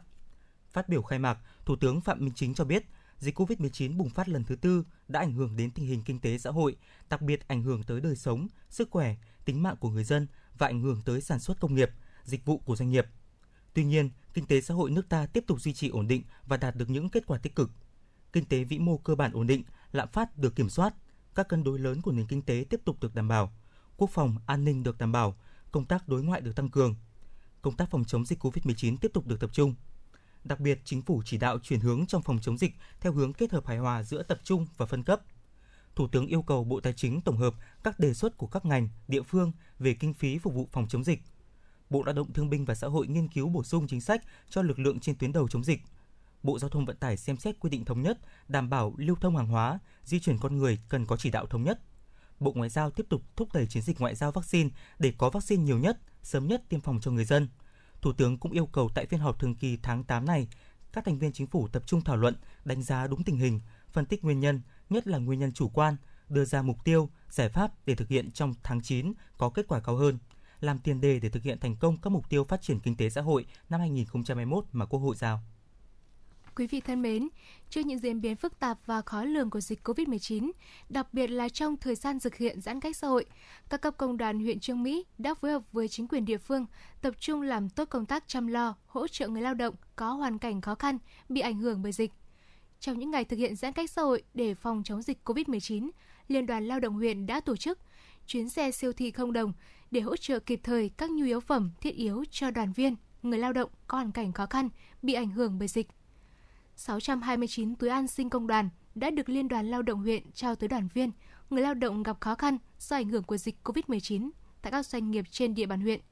Đồng thời, được sự quan tâm hỗ trợ của Liên đoàn Lao động thành phố, Liên đoàn Lao động huyện đã trao 487 xuất quà cho công nhân lao động có hoàn cảnh khó khăn do ảnh hưởng của dịch COVID-19. Cùng đó, Liên đoàn Lao động huyện cũng trao hỗ trợ 5 triệu đồng cho cán bộ, y bác sĩ trung tâm y tế huyện – qua đó nhằm kịp thời động viên đội ngũ cán bộ tuyến đầu chống dịch. Thưa quý vị và các bạn, nhằm thực hiện quyết liệt, triệt đề, nghiêm túc, có hiệu quả thực chất việc giãn cách xã hội theo chỉ đạo của chính phủ và thành phố Hà Nội, nhiều quận huyện thị xã trên địa bàn thủ đô đã triển khai mô hình gia đình an toàn COVID-19. Sau thời gian ngắn triển khai, mô hình này đã nhận được sự đồng tình của đông đảo cán bộ, đảng viên và các tầng lớp nhân dân nhằm nâng cao ý thức trách nhiệm của người dân trong phòng chống dịch COVID-19 cũng như hạn chế lượng người và phương tiện ra đường trong những ngày giãn cách xã hội. Quận Hai Bà Trưng là địa phương đầu tiên của Hà Nội phát văn bản đăng ký và cam kết thực hiện gia đình an toàn COVID-19 tới hơn 82.690 hộ gia đình. Mục đích của việc ký cam kết là nâng cao ý thức, trách nhiệm của người dân trong công tác phòng chống dịch – được biết, mô hình gia đình an toàn COVID-19 mà quận Hai Bà Trưng là đơn vị đầu tiên triển khai đã được Ban Thường vụ Thành ủy khen ngợi và đề nghị cấp ủy, chính quyền các địa phương trên địa bàn thành phố học tập và nhân rộng. Đây cũng đồng thời là trách nhiệm, nghĩa vụ và quyền lợi của mỗi người dân để đảm bảo vệ sức khỏe cho chính mình, gia đình và cộng đồng. Cũng nhằm thực hiện quyết liệt, triệt đề, nghiêm túc, có hiệu quả thực chất việc giãn cách xã hội theo chỉ đạo của chính phủ và thành phố Hà Nội – huyện Đan Phượng đã nhanh chóng triển khai mô hình gia đình an toàn COVID-19. Ông Phạm Văn Bắc, Chủ tịch Ủy ban Mặt trận Tổ quốc xã Khương Đình thông tin, mô hình gia đình an toàn COVID-19 đã được 100% hội dân của xã Vương Đình đồng thuận nhất trí cao. Trong vòng chưa đầy 24 tiếng đồng hồ, 3.343 hộ trên 3.343 hộ dân của xã Phương Đình đã ký bản cam kết chấp hành nghiêm mọi quy định về công tác phòng chống dịch COVID-19 Thiếu tá Hoàng Xuân Khánh, trưởng công an xã Thường Mỗ, huyện Đan Phượng cho biết, trước đây khi chưa ký cam kết thì địa bàn vẫn còn một số vi phạm. Công an đã xử lý một số trường hợp vi phạm. Tuy nhiên, từ khi các hộ gia đình ký cam kết, người dân chấp hành nghiêm, không có một trường hợp nào bị xử lý vi phạm vì ra ngoài không cần thiết. Theo đại diện lãnh đạo Ủy ban Nhân dân huyện Đan Phượng, đến thời điểm này, 16 trên 16 xã thị trấn của huyện Đan Phượng đã triển khai mô hình gia đình an toàn COVID-19. Trước những khó khăn của người lao động nghèo, các hộ dân có hoàn cảnh khó khăn và những sẻ chia vất vả khó khăn của lực lượng trực chốt trên tuyến đầu chống dịch, huyện đoàn Phúc Thọ đã triển khai nhân rộng mô hình bếp ăn thanh niên, đóng góp sức trẻ chung tay tham gia hỗ trợ phòng chống dịch, góp phần giữ vững huyện vùng xanh của thủ đô. Những suất cơm được nấu bằng tình cảm nhiệt huyết vì cộng đồng của tuổi trẻ Phúc Thọ giữa mùa giãn cách như nhân lên tinh thần đoàn kết, đùm bọc chia sẻ các bạn đoàn viên thanh niên đều tâm niệm trong khó khăn, mỗi người cùng chung tay vì cộng đồng một chút sẽ giúp nhiều người vượt qua đại dịch khó khăn này. Từ đợt đầu giãn cách đến nay, huyện đoàn Phúc Thọ đã duy trì 8 bếp ăn thanh niên với trên 500 suất ăn mỗi ngày. Những suất cơm nghĩa tình đã thực sự san sẻ yêu thương, giúp nhau vượt qua mùa dịch. Đó còn là sự đoàn kết, chung tay bảo vệ an toàn vùng xanh của thủ đô. Quý vị thân mến, năm học 2020-2021 vừa qua, dù gặp nhiều khó khăn do ảnh hưởng của dịch COVID-19, nhưng ngành giáo dục thủ đô vẫn đảm bảo tiến độ, chất lượng giáo dục, duy trì vững chắc vị thế đầu tàu của cả nước. Kết quả này là nền tảng để Hà Nội tự tin hoàn thành xuất sắc nhiệm vụ năm học 2021-2022, góp phần đào tạo nguồn nhân lực chất lượng cao, một trong ba khâu đột phá đề ra tại nghị quyết Đại hội đại biểu lần thứ 17, nhiệm kỳ 2020-2025 Đảng bộ thành phố Hà Nội. Mời quý thính giả cùng đến với phóng sự ngay sau đây để nhìn lại những kết quả mà giáo dục thủ đô đã đạt được cũng như những nhiệm vụ đặt ra trong năm học mới. Được sự quan tâm chỉ đạo sát sao của Bộ Giáo dục và Đào tạo, Thành ủy, Hội đồng nhân dân, Ủy ban dân thành phố Hà Nội, sự phối hợp chặt chẽ của các sở ban ngành thành phố, ngành giáo dục thủ đô đã thực hiện thành công mục tiêu kép phòng chống dịch an toàn và nâng cao chất lượng giáo dục, vị thế dẫn đầu của cả nước. Sự chuyển biến tích cực của ngành giáo dục đào tạo thủ đô trong năm học vừa qua diễn ra toàn diện trên các mặt, đều khắp ở các cấp học, các nhà trường, cả ở công lập và ngoài công lập. Sự đổi mới hiệu quả của các đơn vị quản lý giáo dục từ sở cho đến phòng giáo dục đào tạo và nhà trường khẳng định sự quyết tâm của toàn ngành trong nỗ lực triển khai thực hiện mục tiêu kép của thủ đô. Năm học 2020-2021, quy mô giáo dục của Hà Nội tiếp tục phát triển nhanh, mạng lưới trường lớp được mở rộng, cơ sở vật chất được tăng cường đầu tư xây dựng theo hướng kiên cố hóa, chuẩn hóa và hiện đại, đáp ứng nhu cầu học tập của con em nhân dân thủ đô và yêu cầu đào tạo nhân lực trong thời kỳ mới. Năm học 2020-2021, trên địa bàn thành phố có gần 2.800 trường mầm non, phổ thông và một trường trung cấp chuyên nghiệp với hơn 63.000 lớp, hơn 2,1 triệu học sinh, tăng 44 trường xây mới, thành lập mới, tăng trên 2.800 lớp, nhóm lớp, gần 69.000 học sinh so với cùng kỳ năm học 2019-2020. Tính đến tháng 6 năm 2021, tỷ lệ trường đạt chuẩn quốc gia toàn thành phố là 62,5%. Toàn thành phố có 22 trường chất lượng cao, trong đó có 16 trường công lập. Đây là năm học đầu tiên triển khai chương trình giáo dục phổ thông mới đối với khối lớp 1. Bên cạnh đó, Hà Nội tiếp tục khẳng định chất lượng giáo dục phổ thông đại trà, mũi nhọn, giữ vững thành tích của học sinh thủ đô trong các kỳ thi học sinh giỏi quốc gia và quốc tế. Dấu ấn nổi bật là tại các kỳ thi Olympic thế giới và khu vực, học sinh Hà Nội đã đạt tổng số 365 giải và 57 huy chương các loại. Đặc biệt là kỳ thi Olympic quốc tế môn toán học IMO 2021, vật lý IFO 2021 và hóa học ICHO 2021. Học sinh Đỗ Bách Khoa, lớp 12 toán 1, trường Trung học phổ thông chuyên Hà Nội Amsterdam, huy chương vàng Olympic toán quốc tế 2021, chia sẻ. Khi được là học sinh đại diện cho thủ đô tham gia và đạt huy chương vàng kỳ thi Olympic toán học quốc tế năm 2021 và em cũng rất vui khi được biết là đây là tấm huy chương vàng Olympic toán học quốc tế đầu tiên của học sinh Hà Nội. À, con xin cảm ơn bố mẹ và gia đình đã ủng hộ và tạo điều kiện để con được theo đuổi môn học của con của con thích. Con cảm ơn các bác lãnh đạo của Sở Giáo dục và Đào tạo Hà Nội đã chỉ đạo sâu sát. Con xin cảm ơn các thầy cô của ban giám hiệu trường trung học phổ thông chuyên Hà Nội Amsterdam đã quan tâm bồi dưỡng và con xin cảm ơn các thầy cô đã tận tình dạy dỗ nhằm chủ động ứng phó với dịch bệnh, đảm bảo an toàn cho học sinh và giáo viên năm học 2020-2021, Sở đã tham mưu Ủy ban dân thành phố kịp thời triển khai việc dạy học trên truyền hình, dạy học trực tuyến, học trên phần mềm Hà Nội Study, giúp các em học sinh tạm dừng đến trường nhưng không tạm dừng việc học. Đặc biệt, ngành giáo dục thủ đô đã tổ chức thành công hai kỳ thi quan trọng với sự vào cuộc của cả hệ thống chính trị. Diễn ra trong thời điểm Hà Nội và cả nước gắng sức chống lại dịch COVID-19, kỳ thi lớp 10 trung học phổ thông công lập năm học 2021-2022 và kỳ thi tốt nghiệp trung học phổ thông năm 2021 đợt 1 trên địa bàn thành phố Hà Nội đã diễn ra thành công tốt đẹp, nhận được sự đồng tình ủng hộ từ phía các phụ huynh, thí sinh dự thi. Kỳ thi này đã để lại dấu ấn khó quên. Có được kết quả này là do thành phố đã có những giải pháp linh hoạt sáng tạo, phù hợp với tình hình thực tế, bảo đảm các biện pháp phòng dịch, diễn tập tình huống tại tất cả các điểm thi. Đến việc kiểm tra, chỉ đạo sát sao, quyết liệt, trong số 24.555 điểm 10 của kỳ thi tốt nghiệp trung học phổ thông năm 2021, Hà Nội tiếp tục dẫn đầu cả nước về số lượng điểm 10 với 2.286 điểm. Năm học 2020-2021 cũng là năm học đầu tiên học sinh các cấp làm bài kiểm tra kết thúc năm học học kỳ 2 bằng hình thức trực tuyến. Giáo dục Hà Nội trong thời kỳ hội nhập bảo đảm phát triển bền vững, không ngừng nâng cao chất lượng, phát huy tối đa nội lực, từng bước tiếp cận nền giáo dục tiên tiến trên thế giới, mở rộng hợp tác quốc tế cô giáo Lê Thị Kim Dung, trường Trung học cơ sở Thành Công, quận Ba Đình cho biết. chúng tôi đã được tập huấn chuyên đề triển khai dạy học hiệu quả chương trình sách giáo khoa mới theo chương trình giáo dục phổ thông 2018 ở tất cả các bộ môn. Đặc biệt trong năm học này, chúng tôi cũng được Phòng Giáo dục và Đào tạo quận Ba Đình tổ chức các khóa học chuyên sâu về công nghệ thông tin trong xây dựng tổ chức trường học trực tuyến, lớp học trực tuyến, góp phần thực hiện định hướng chuyển đổi số trong giáo dục và đào tạo bước sang năm học 2021-2022. Những kết quả năm học 2020-2021 đã tạo động lực, niềm tin cho thầy và trò ngành giáo dục thủ đô thêm nỗ lực để hoàn thành thắng lợi nhiệm vụ năm học 2021-2022. Theo đó, 7 nhiệm vụ trọng tâm đã được ngành giáo dục đào tạo Hà Nội đặt ra.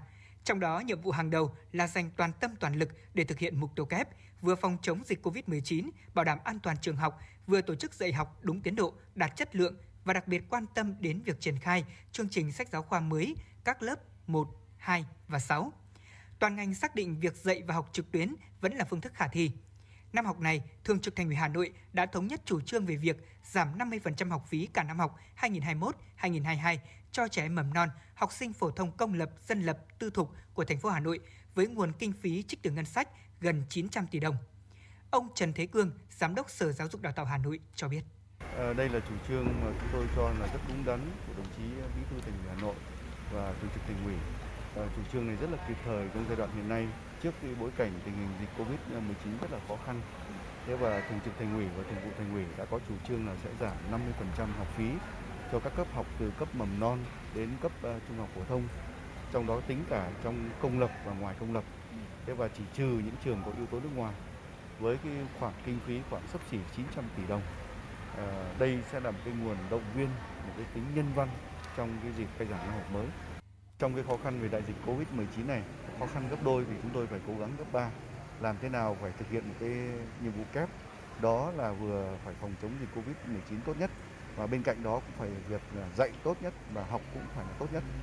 À, trước bối cảnh này thì ờ, Sở Giáo dục Đào tạo của chúng tôi đã lựa chọn những cái giải pháp, trong đó một trong những giải pháp đó là sẽ dạy học trực tuyến ở trên các cái mạng ờ, nền tảng số như hình thức trực tuyến hiện nay online mà đang triển khai thực hiện ở trên tất cả các cái quận huyện, thị xã cũng như các cái trường trực thuộc của sở. Thế và trong thời gian tới đây thì chúng tôi sẽ xây dựng các cái chương trình hướng dẫn cho các khối để làm thế nào thực hiện tốt nhất cái công tác dạy học đối với các cháu học sinh. Năm học mới 2021-2022 là năm học đầu tiên ngành giáo dục và đào tạo triển khai thực hiện nghị quyết Đại hội Đảng toàn quốc lần thứ 13. Thầy và trò toàn ngành quyết tâm thực hiện hiệu quả phong trào thi đua, đổi mới sáng tạo trong quản lý giảng dạy và học tập giai đoạn 2020-2025 do Bộ Giáo dục Đào tạo phát động, qua đó tạo chuyển biến mạnh mẽ từ mỗi cá nhân, nhà trường, góp phần đưa giáo dục thủ đô tiếp tục giữ vững vị thế đầu tàu trong những năm tới.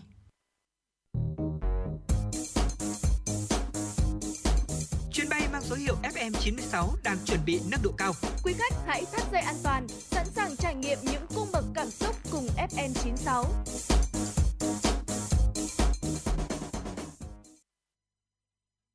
Thưa quý vị, để công tác phòng chống dịch COVID-19 đáp ứng kịp thời, phù hợp với diễn biến tình hình dịch, đặc biệt tại một số tỉnh thành phố có tình trạng gia tăng nhanh số lượng, tốc độ, phạm vi lan truyền và mức độ nghiêm trọng của dịch COVID-19, Bộ Y tế đã có quyết định 4111 ngày 26 tháng 8 năm 2021 ban hành tài liệu hướng dẫn thiết lập các cơ sở thu dung điều trị COVID-19 theo mô hình tháp 3 tầng. Mô hình tháp 3 tầng điều trị COVID-19 như sau. Tầng 1, cơ sở thu dung và điều trị COVID-19 không triệu chứng và nhẹ. Tầng 2, cơ sở thu dung điều trị mức độ vừa và nặng. Tầng 3, cơ sở thu dung điều trị mức độ nặng và nguy kịch. Bộ Y tế cũng hướng dẫn cụ thể chức năng nhiệm vụ của từng tầng trong mô hình tháp 3 tầng điều trị COVID-19. Cơ sở thu dung điều trị COVID-19 thuộc tầng 1 của mô hình tháp 3 tầng, phân loại người bệnh theo mức độ lâm sàng, thu dung, cách ly, quản lý, khám chữa bệnh cho người nghi nhiễm đang chờ xét nghiệm khẳng định và người nhiễm không có triệu chứng và người bệnh ở mức độ nhẹ, duy trì điều trị bệnh kèm theo, bệnh nền theo đơn ngoại trú của người nhiễm và người bệnh, công nhận khỏi bệnh và chuyển người bệnh tự theo dõi tại nhà, kiểm soát nhiễm khuẩn, ngăn ngừa lây truyền dịch bệnh COVID-19 trong cơ sở và ra cộng đồng. Cơ sở thu dung điều trị COVID-19 thuộc tầng 2 của mô hình tháp 3 tầng, tiếp nhận điều trị các ca bệnh ở mức độ vừa và nặng, xử trí can thiệp điều trị hồi sức tích cực, theo dõi sát diễn biến và thực hiện chế độ chăm sóc hộ lý cho người bệnh. Chuyển viện lên cơ sở thu dung điều trị COVID-19 thuộc tầng 3 khi có diễn biến vượt quá khả năng chuyên môn của cơ sở. Chuyển người bệnh về cơ sở thu dung điều trị COVID-19 thuộc tầng 1 khi bệnh ổn định. cơ sở thu dung điều trị COVID-19 thuộc tầng 3 của mô hình tháp 3 tầng, tiếp nhận và điều trị các ca bệnh ở mức độ nặng và nguy kịch, chuyển người bệnh về cơ sở thu dung điều trị COVID-19 thuộc tầng 2 hoặc tầng 1 khi bệnh ổn định. Theo bác sĩ Nguyễn Trung Cấp, Phó Giám đốc Bệnh viện Bệnh nhiệt đới Trung ương, việc từng tầng làm tốt các chức năng nhiệm vụ đóng vai trò quan trọng giúp người bệnh sớm ổn định sức khỏe, tránh tình trạng bệnh chuyển nặng. Cái vai trò quan trọng nhất của các cái uh, tuyến cơ sở, cụ thể là cái tuyến uh, điều trị gọi là tầng 1 của tháp điều trị hoặc tầng 2 của tháp điều trị, nó cực kỳ quan trọng ở chỗ là gì?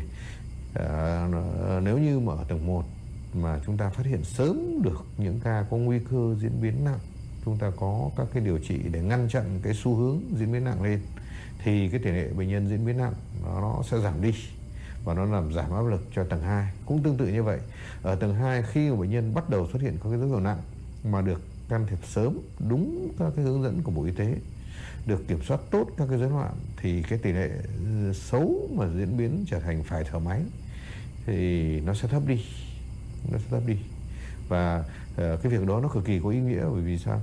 Cái hệ thống hồi sức của chúng ta à, ở tỉnh nào cũng vậy thôi nó không phải là được quá mạnh. Cho nên là với một cái số lượng bệnh nhân nặng mà nó vừa phải thôi thì chúng ta mới đảm bảo được cái việc à, chăm sóc và điều trị tốt. Còn nếu như một cái, cái lượng bệnh nhân à, nặng lượng bệnh nhân phải thở máy hoặc cái mô quá lớn nó vượt quá cái khả năng đáp ứng của hệ thống điều trị thì chúng ta không sẽ không đảm bảo được cái hiệu quả điều trị cao. Hiện tại, Việt Nam đang gồng mình ứng phó với đợt dịch COVID-19 lần thứ tư, là đợt dịch có quy mô lớn nhất, nguy hiểm nhất, với số ca mắc nhiều nhất từ trước tới nay.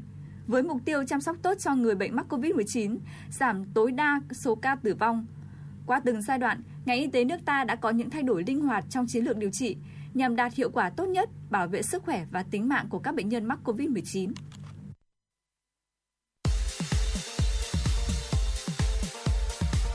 Chuyến bay mang số hiệu FN96 chuẩn bị nâng độ cao. Quý khách hãy thắt dây an toàn, sẵn sàng trải nghiệm những cung bậc cảm xúc cùng FN96.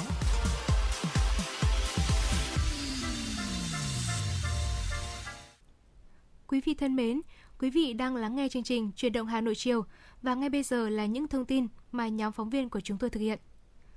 Tổng cục Dự trữ Nhà nước cho biết, đến nay các cục dự trữ nhà nước khu vực đã xuất cấp bàn giao hơn 443 tấn gạo dự trữ quốc gia để hỗ trợ người dân gặp khó khăn bởi dịch COVID-19 ở 24 tỉnh, thành phố tại miền Trung, Tây Nguyên và phía Nam. Theo Tổng cục Dự trữ Nhà nước, các cục dự trữ nhà nước khu vực đã kiểm tra chất lượng gạo, niêm phong mẫu rồi mới tiến hành xuất gạo cho các nhà thầu vận tải theo luồng xanh để đảm bảo an toàn phòng chống dịch. Hiện tại một số cục dự trữ nhà nước đã hoàn thành trước hạn 100% nhiệm vụ được giao. Thưa quý vị và các bạn, do ảnh hưởng của dịch Covid-19, Hà Nội đang thực hiện giãn cách xã hội nên việc tiêu thụ nông sản tại các địa phương gặp không ít khó khăn. Tuy nhiên, nhiều địa phương đã chủ động ứng phó, có những cách làm sáng tạo, kịp thời, phối hợp cùng với đơn vị để kết nối, hỗ trợ nông tiêu thụ nông sản. Thời gian gần đây, nhiều chung cư trên địa bàn thành phố Hà Nội đã liên kết cùng với các địa phương sản xuất nông sản, từ đó tạo lập nên chuỗi tiêu thụ an toàn, vừa đảm bảo đầu ra cho nông sản, vừa kịp đáp ứng nhu cầu của người dân tại các khu chung cư trong thời gian giãn cách. Tại chung cư Thăng Long No. 1, quận Cầu Giấy, Hà Nội, ban quản lý chung cư đã thực hiện kết nối cùng huyện Hoài Đức, thực hiện hỗ trợ cung cấp thực phẩm đến cư dân, tiêu thụ nông sản cho người dân xã Song Phương. Được biết, các loại nông sản tươi như đậu đũa, mướp ngọt, ngô nếp, rau mùng tơi, dưa chuột, mướp đắng được người dân xã Song Phương thu hoạch và vận chuyển đến chung cư trong ngày nên đảm bảo sự tươi ngon nên nhận được rất nhiều sự ủng hộ của cư dân chạy chung cư. Long Biên là một trong năm quận huyện thuộc vùng 2 được phân cách bởi hệ thống sông Hồng, sông Đuống với vùng 1. Được thực hiện các biện pháp theo chỉ thị số 15 của Thủ tướng Chính phủ và áp dụng một số biện pháp ở mức cao hơn để đẩy mạnh và duy trì sản xuất an toàn theo phương án đã được phê duyệt. Theo đó, Ban Thường vụ quận ủy chỉ đạo Ủy ban nhân dân quận căn cứ mức độ nguy cơ để chia địa bàn theo ba nhóm khu vực: nguy cơ cao, nguy cơ và trạng thái bình thường mới. Bắt đầu thực hiện từ 6 giờ ngày 9 tháng 9 năm 2021. Từ nay đến ngày 9 tháng 9, quận tiếp tục thực hiện các biện pháp phòng chống dịch theo chỉ thị số 17 của Chủ tịch Ủy ban nhân dân thành phố. Trong đó, khu vực 1 là nơi có mức độ nguy cơ cao, tiếp tục áp dụng thực hiện theo chỉ thị số 16 của Thủ tướng Chính phủ chỉ thị số 17 của Chủ tịch Ủy ban nhân dân thành phố. Khu vực 2 là nơi có mức độ nguy cơ áp dụng thực hiện theo chỉ thị số 15 của Thủ tướng Chính phủ, nhưng có áp dụng bổ sung một số biện pháp tăng cường công tác phòng chống dịch COVID-19 ở mức cao hơn, gọi tắt là 15 cộng. Khu vực 3 là nơi ở mức độ nguy cơ trạng thái bình thường mới, áp dụng thực hiện theo chỉ thị số 15. Hôm nay, Ủy ban nhân dân quận Hai Bà Trưng cho biết đã triển khai thẻ đi mua hàng thiết yếu trên địa bàn quận để chủ động trong công tác phòng chống dịch bệnh. Theo đó, thực hiện chỉ thị số 20 của Chủ tịch Ủy ban nhân dân thành phố Hà Nội về việc tăng cường các biện pháp phòng chống dịch COVID-19 trên địa bàn thành phố. Ủy ban nhân dân quận yêu cầu phòng kinh tế quận hướng dẫn phối hợp với Ủy ban nhân dân 18 phường trên địa bàn và ban quản lý chợ triển khai cấp thẻ đi mua hàng thiết yếu cho người dân theo phân tuyến phù hợp với tình hình thực tế trên địa phương, đảm bảo công tác phòng chống dịch và cung cấp đầy đủ hàng hóa thiết yếu phục vụ nhân dân. Ngoài các chợ và các điểm bán hàng lưu động theo tuyến, Ủy ban nhân dân quận đề nghị Ủy ban nhân dân 18 phường hướng dẫn người dân mua hàng tại các siêu thị, cửa hàng tiện ích, tiện lợi trên địa bàn phường và mua hàng online trên các trang thương mại điện tử. Trung tâm Kiểm soát Bệnh tật Hà Nội vừa niêm yết danh bạ đường dây nóng COVID-19 trên địa bàn thành phố để giúp người dân giải đáp các thắc mắc, các vấn đề liên quan đến y tế, tiếp nhận phản ánh, khai báo y tế, cấp cứu trong mùa dịch. Danh bạ này có đường dây nóng của Bộ Y tế 1900 3228 và Sở Y tế Hà Nội 1900 9095, Sở Thông tin và Truyền thông Hà Nội 1022 hoặc 024 1022. Nhánh 1 bấm phím 1 kết nối với Trung tâm cấp cứu 115. Nhánh 2 bấm phím 2 kết nối với Trung tâm Kiểm soát Bệnh tật Hà Nội. Nhánh 3 bấm phím 3 kết nối với mạng lưới thầy thuốc đồng hành. Nhánh 4 bấm phím 4 phản ánh về vi phạm phòng chống dịch COVID-19. Kiểm dịch y tế tại sân bay Nội Bài 0916 86 5570. Bệnh viện Đa khoa Đống Đa 0248 582 2392. CDC Hà Nội 0969 028 115 và 0949 396 115 và số điện thoại y tế của 30 quận huyện thị xã và các xã phường thị trấn. Theo đó, bằng những kênh tiếp nhận trên, người dân có thể phản ánh những sai phạm trong công tác phòng chống dịch, việc chấp hành các biện pháp phòng chống dịch trong cộng đồng, nguy cơ tiếp xúc các ca bệnh xuất hiện trong cộng đồng, thông tin không đúng sự thật. Quý thính giả đang lắng nghe chương trình Chuyển động Hà Nội chiều, chịu trách nhiệm sản xuất Phó Tổng Giám đốc Nguyễn Tiến Dũng, chỉ đạo nội dung Xuân Luyến, biên tập viên Thanh Duyên, thư ký chương trình Mai Liên, MC Bảo Trâm Quang Minh cùng kỹ thuật viên Duy Anh thực hiện.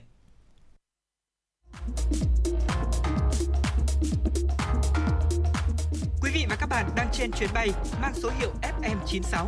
Hãy thư giãn, chúng tôi sẽ cùng bạn trên mọi cung đường. Hãy giữ sóng và tương tác với chúng tôi theo số điện thoại 024 3773 6688.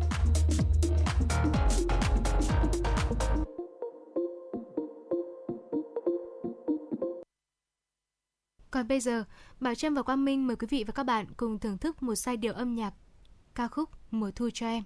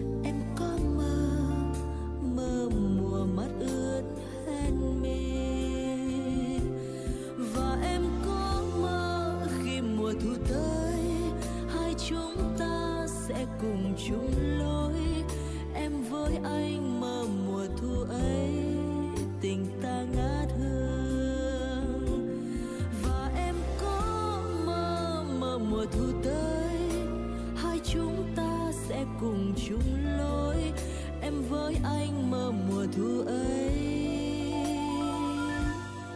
Tình ta ngát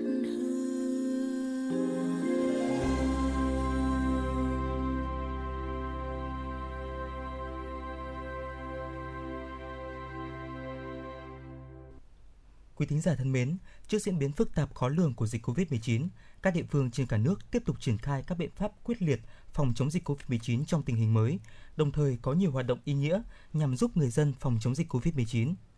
Cùng với tuyên truyền phòng chống dịch COVID-19, trong thời điểm cách ly xã hội, các hoạt động chăm lo hỗ trợ cho hộ nghèo, hộ có hoàn cảnh khó khăn, người lao động ngoại tỉnh luôn được các cấp chính quyền, các tổ chức chính trị xã hội cùng các mạnh thường quân quan tâm thực hiện dưới nhiều hình thức khác nhau. Mời quý vị thính giả cùng đến với những hoạt động ý nghĩa qua phóng sự ngay sau đây. Khi mới bắt đầu, mình chỉ nghĩ đơn giản sẽ đến một nơi, trao quà một buổi, nhưng có đi mới biết, mới thấy, mới đau xót cho Hà Nội. Có đi mới biết còn quá nhiều hoàn cảnh cần giúp đỡ. Con đường đi ấy mình đi mãi mà chưa quay lại vì người đói còn nhiều lắm mọi người ạ. Đó là chia sẻ của chị Đỗ Giáng Hương, một giáo viên ở phường Ngọc Khánh, quận Ba Đình, thành phố Hà Nội, viết trên trang Facebook cá nhân những ngày gần đây. Khi cả đất nước, cả Hà Nội đang gồng mình chống dịch, việc cần thiết là phải ở yên một chỗ, hạn chế tiếp xúc để đẩy lùi dịch bệnh. Thế nhưng những người lao động tự do, công nhân mất việc, sinh viên nghèo sẽ sống sao khi không còn tiền và cái đói bùa vây ngày này qua ngày khác. Và họ cũng không thể ra ngoài, không tìm được việc để kiếm tiền, nhất là trong thời điểm thành phố giãn cách. Đồng cảm với những khó khăn của người lao động xa quê đang mắc kẹt trong thành phố, chị Giáng Hương đã kêu gọi hỗ trợ lương thực, thực phẩm thiết yếu, những mong san sẻ bớt gánh nặng với những người lao động tự do, công nhân mất việc và những sinh viên nghèo. Chị Đỗ Giáng Hương chia sẻ. Thời gian vừa qua thì ờ, ở Hà Nội chúng ta đã giãn cách. Thấy là xung quanh về cái chỗ mình à, sinh sống cũng vẫn còn rất là nhiều các hoàn cảnh khó khăn. Thế vì vậy là mình à, cũng muốn là góp một chút ừ, sức lực của mình để hỗ trợ cho những người mà hiện tại đang gặp khó khăn. Để mà nắm được cái danh sách này thì mình đã liên hệ với bên mặt trận tổ quốc của phường Ngọc Khánh là nơi mà mình ở, hỗ trợ để cho mình danh sách. Bởi vì mình nghĩ rằng là thông qua chính quyền địa phương thì mình sẽ có được cái danh sách chính xác nhất để hỗ trợ đúng người. Chúng mình đã hỗ trợ cho bà con là lương thực thiết yếu. Đợt dịch COVID-19 lần thứ tư bùng phát đã làm ảnh hưởng nghiêm trọng tới đời sống của nhiều người lao động. Nhiều người mất việc, mất thu nhập, đi về quê không được, đành ở lại cố sống qua mùa dịch. Chị Hoàng Thị Thanh ở Hà Tĩnh bày tỏ. Nhà em thì à, hai đứa con nhỏ thì đi thuê trọ chồng em thì cũng nghỉ làm khó khăn con cái thì nói chung là trước thì đủ giờ thì thiếu thốn nhiều thu nhập thì không có ăn uống thì mình nghĩ tiết kiệm hơn có gạo hay có mì chính nước mắm thì mình à, đỡ chi phí hơn Cũng giống như chị Thanh, những phần quà mà chị Giáng Hương và các mạnh thường quân trao tặng thực sự ý nghĩa với người lao động bị mắc kẹt như chị Dương Thu Hồng, quê Thái Nguyên, cho biết. Rất vui khi được à, nhận các phần quà được hỗ trợ này. Nhận đợt thứ hai rồi, từ hôm nghỉ đến giờ. Thì cái này thì là gần như là nhu cầu thiết yếu của cuộc sống của mình rồi. Anh Nguyễn Văn Tuấn, quê Quảng Ninh, cùng vợ ra Hà Nội mưu sinh, thuê trọ trên địa bàn phường Ngọc Khánh.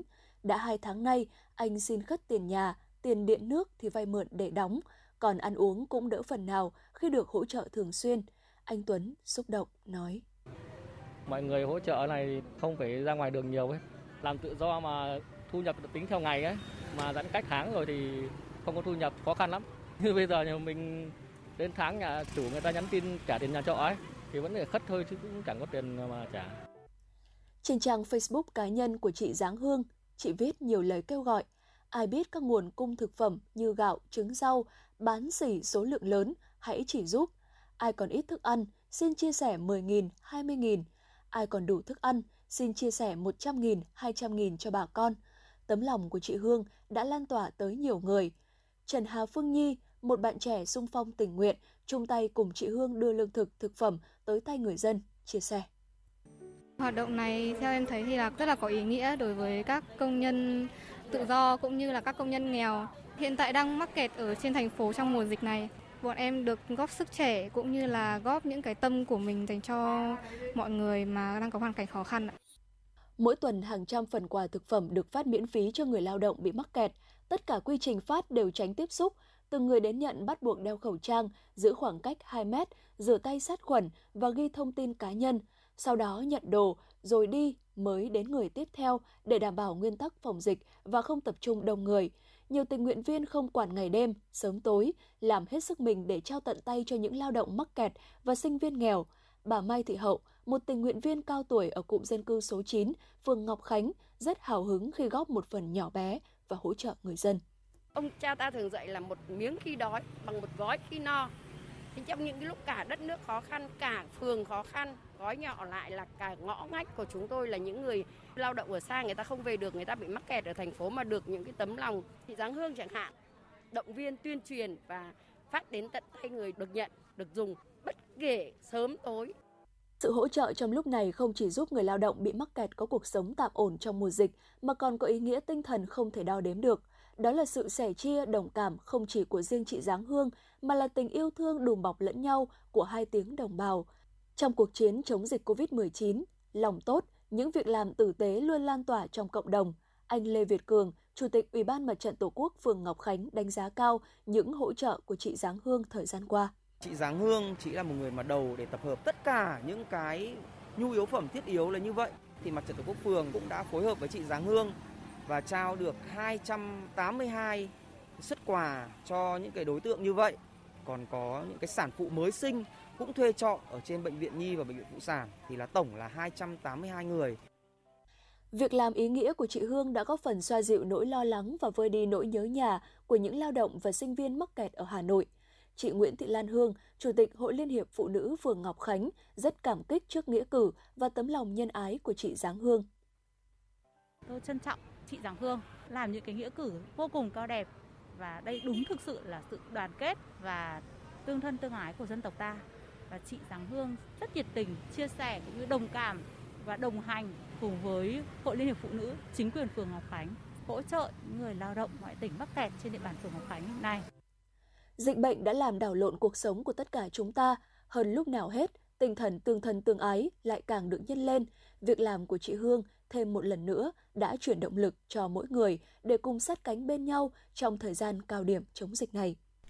Quý vị thính giả vừa được lắng nghe phóng sự sẻ chia khó khăn với lao động mắc kẹt tại Hà Nội. Còn bây giờ xin mời quý thính giả cùng thư giãn với một ca khúc nhẹ nhàng, ca khúc Để gió cuốn đi do nữ ca sĩ Thủy Chi thể hiện.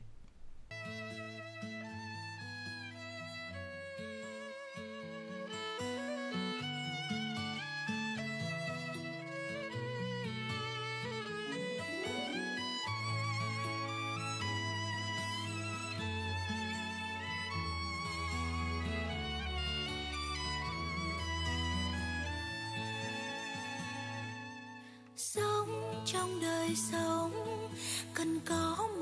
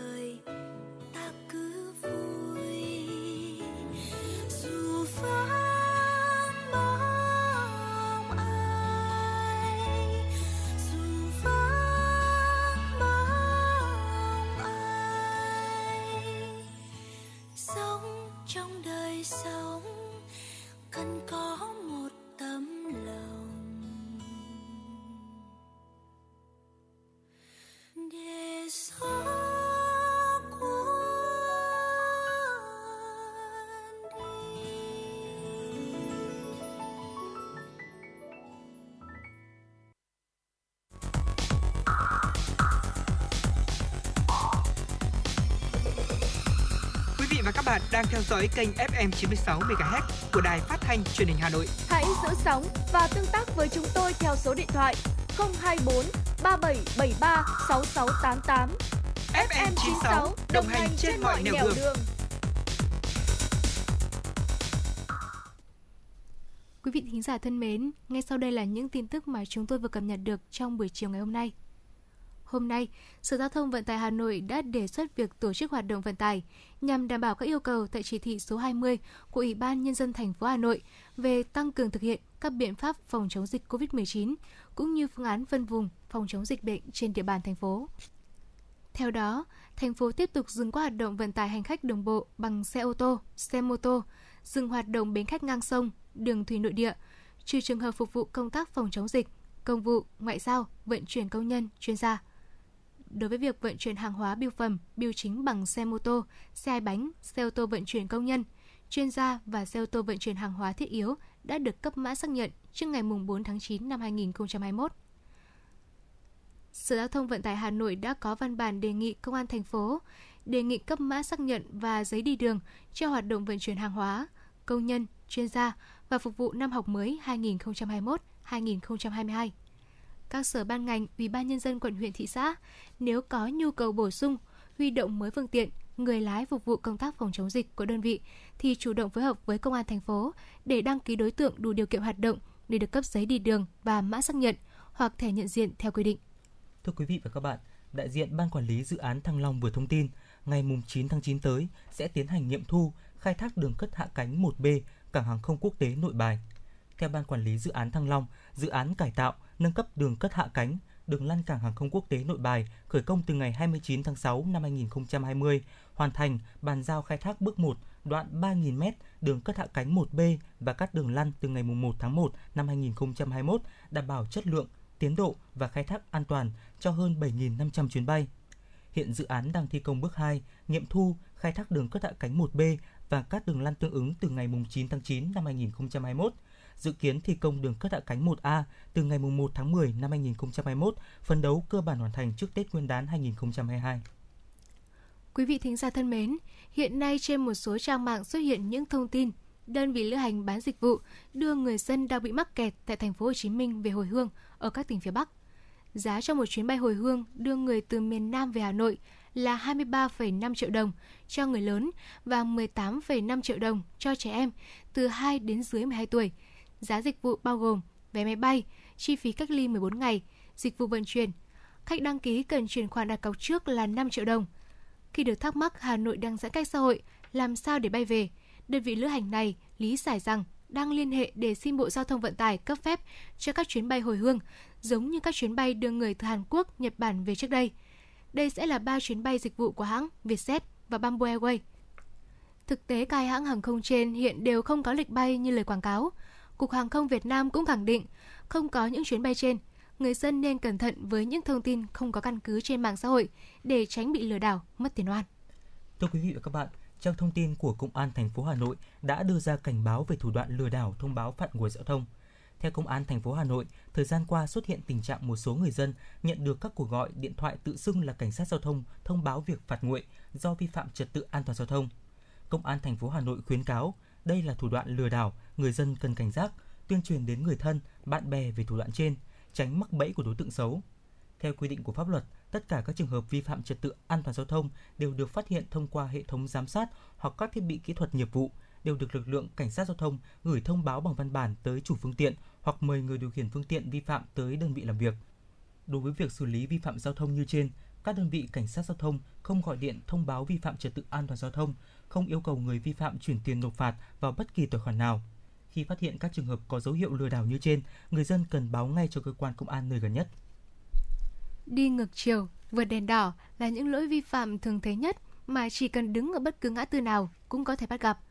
Đặc biệt trong thời gian giãn cách xã hội, đường xá vắng vẻ, các lực lượng chức năng đang dồn sức để chống dịch. Có lẽ cũng vì thế mà thời gian này, nhiều người lái xe ra đường rất chủ quan. Những hình ảnh vi phạm như vượt đèn đỏ, đi ngược chiều không có để bắt gặp tại thủ đô Hà Nội trong thời gian giãn cách xã hội. Tại nhiều nút giao, chỉ chưa đầy 15 phút, phóng viên đã đếm được hàng chục lượt vi phạm và hầu như ở bất cứ nhịp đèn tín hiệu nào, các vi phạm này cũng xảy ra. Có thể nói, chủ quan khi tham gia giao thông là nguyên nhân hàng đầu dẫn đến những vụ tai nạn giao thông. Và chỉ trong một phút bất cần, tai nạn có thể xảy ra vào bất cứ lúc nào.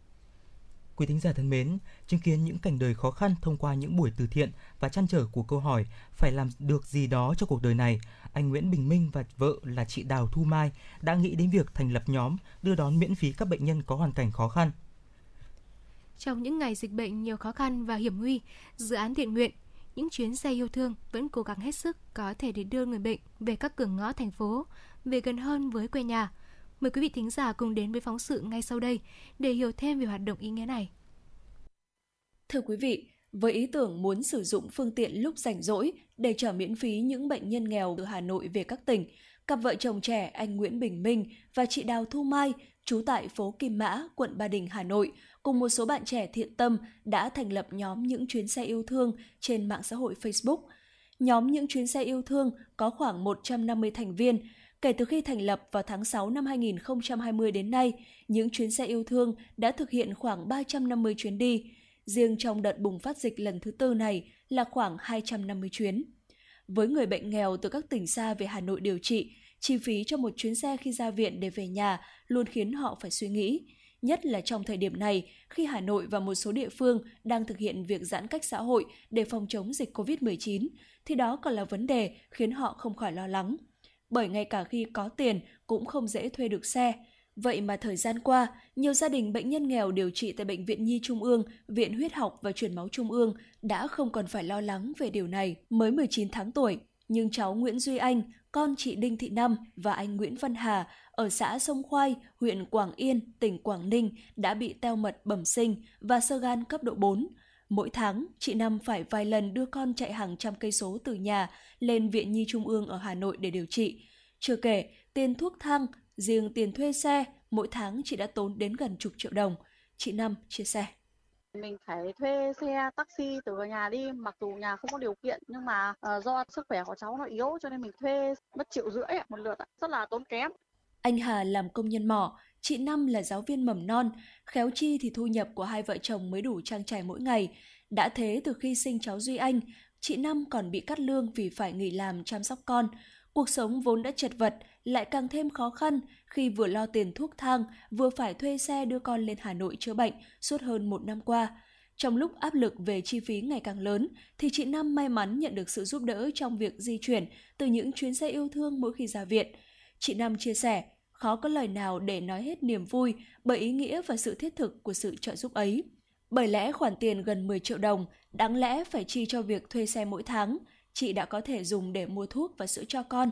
Hơn thế, mỗi lần đi xe, mẹ con chị còn được săn sẻ yêu thương từ người lái xe. Chị Năm cảm động bày tỏ.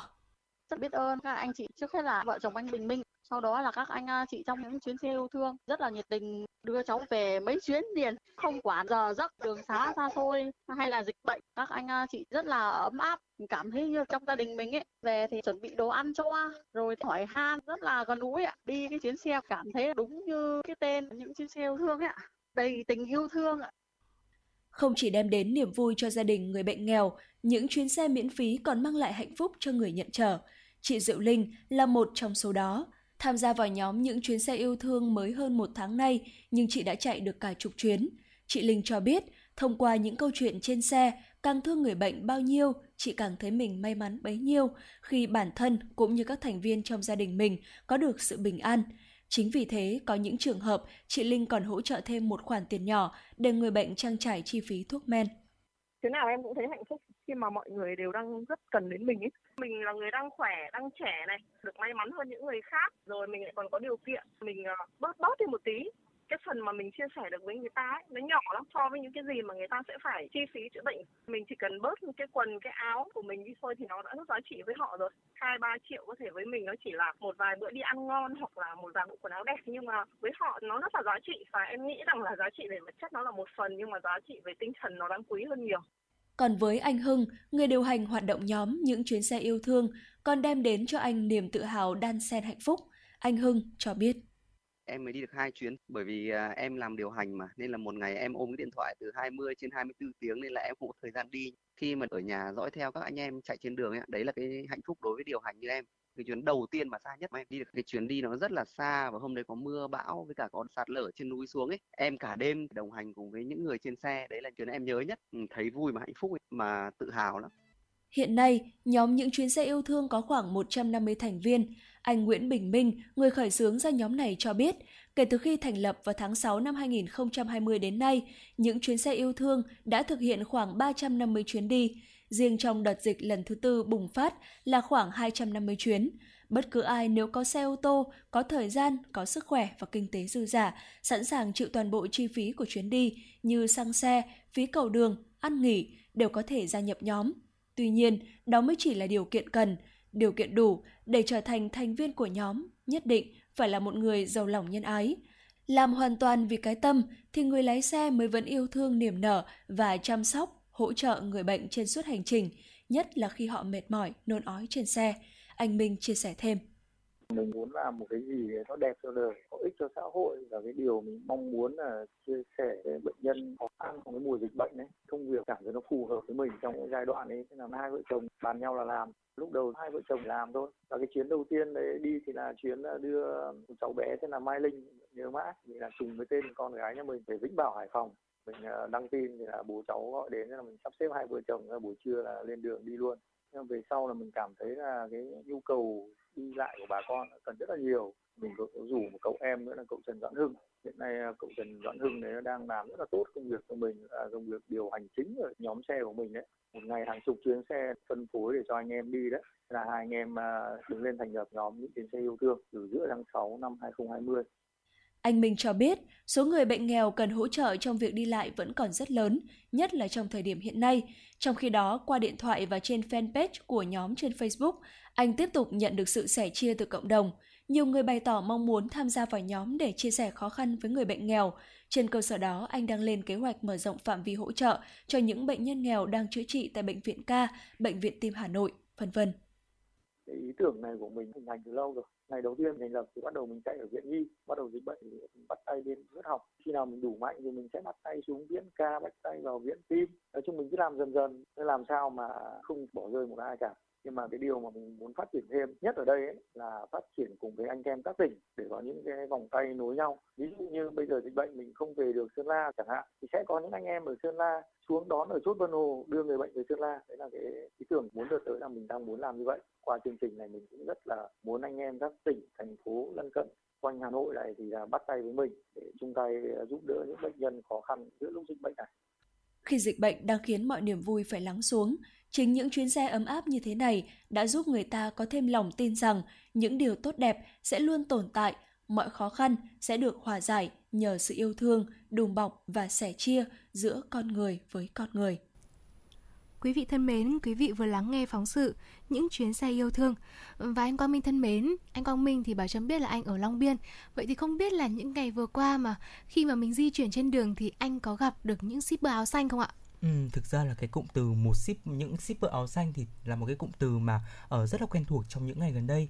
Thì đó chính là những cái bạn mặc áo đoàn viên để chúng ta có thể gửi những cái túi quà hỗ trợ đến cho các bạn học sinh sinh viên trên địa bàn quận và đi chợ giúp người dân cũng như là vận chuyển sách giáo khoa này đến nhà cho học sinh với những cái lợi ích thiết yếu và thiết thực mang lại thì hoạt động trên mang rất là nhiều những cái ý nghĩa đã góp phần lan tỏa những cái nếp sống văn minh cũng như là giúp công tác phòng chống dịch Covid-19 trên địa bàn đạt ờ, hiệu quả rất là cao. Vâng và theo như bí thư quận đoàn Long Biên Tăng Quang Huy, trước những diễn biến phức tạp của dịch Covid-19 thì từ khi mà triển khai cái mô hình shipper áo xanh giống như là anh Quang Minh vừa chia sẻ thì đã có hơn 300 đoàn viên tham gia và thanh niên của 14 trên 14 đoàn phường tham gia. Hoạt động này cũng đã giúp người dân hạn chế việc ra khỏi nhà, góp phần cùng cộng đồng đẩy lùi dịch bệnh. Vâng và trong những ngày Hà Nội đang thực hiện giãn cách xã hội thì rất là may mắn có những cái chuyến xe tình nghĩa như trường hợp của anh Nguyễn Bình Minh và vợ là chị Đào Thu Mai và càng trong khó khăn thì chúng ta càng cảm thấy ý nghĩa của hai tiếng đồng bào. Vâng và để tiếp tục chương trình thì mời quý vị thính giả cùng đến với giai đoạn âm nhạc của ca khúc Gửi anh xa nhớ. Thank you.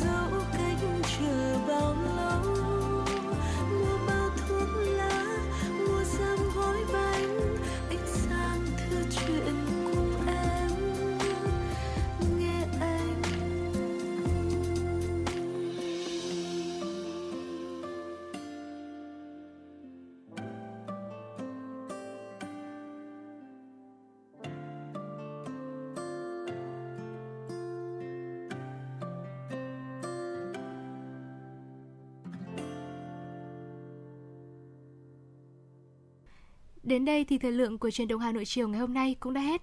Nhưng chúng ta sẽ vẫn luôn được gặp nhau vào khung giờ này hàng ngày trên tần số 96 MHz của Đài Phát thanh và Truyền hình Hà Nội. Quý vị và các bạn cũng có thể gọi điện đến số điện thoại 024 3773 6688 hoặc fanpage chuyển động Hà Nội FM96 của chương trình để chia sẻ những vấn đề mà quý vị và các bạn đang quan tâm. Xin chào và hẹn gặp lại quý vị và các bạn trong các chương trình sau.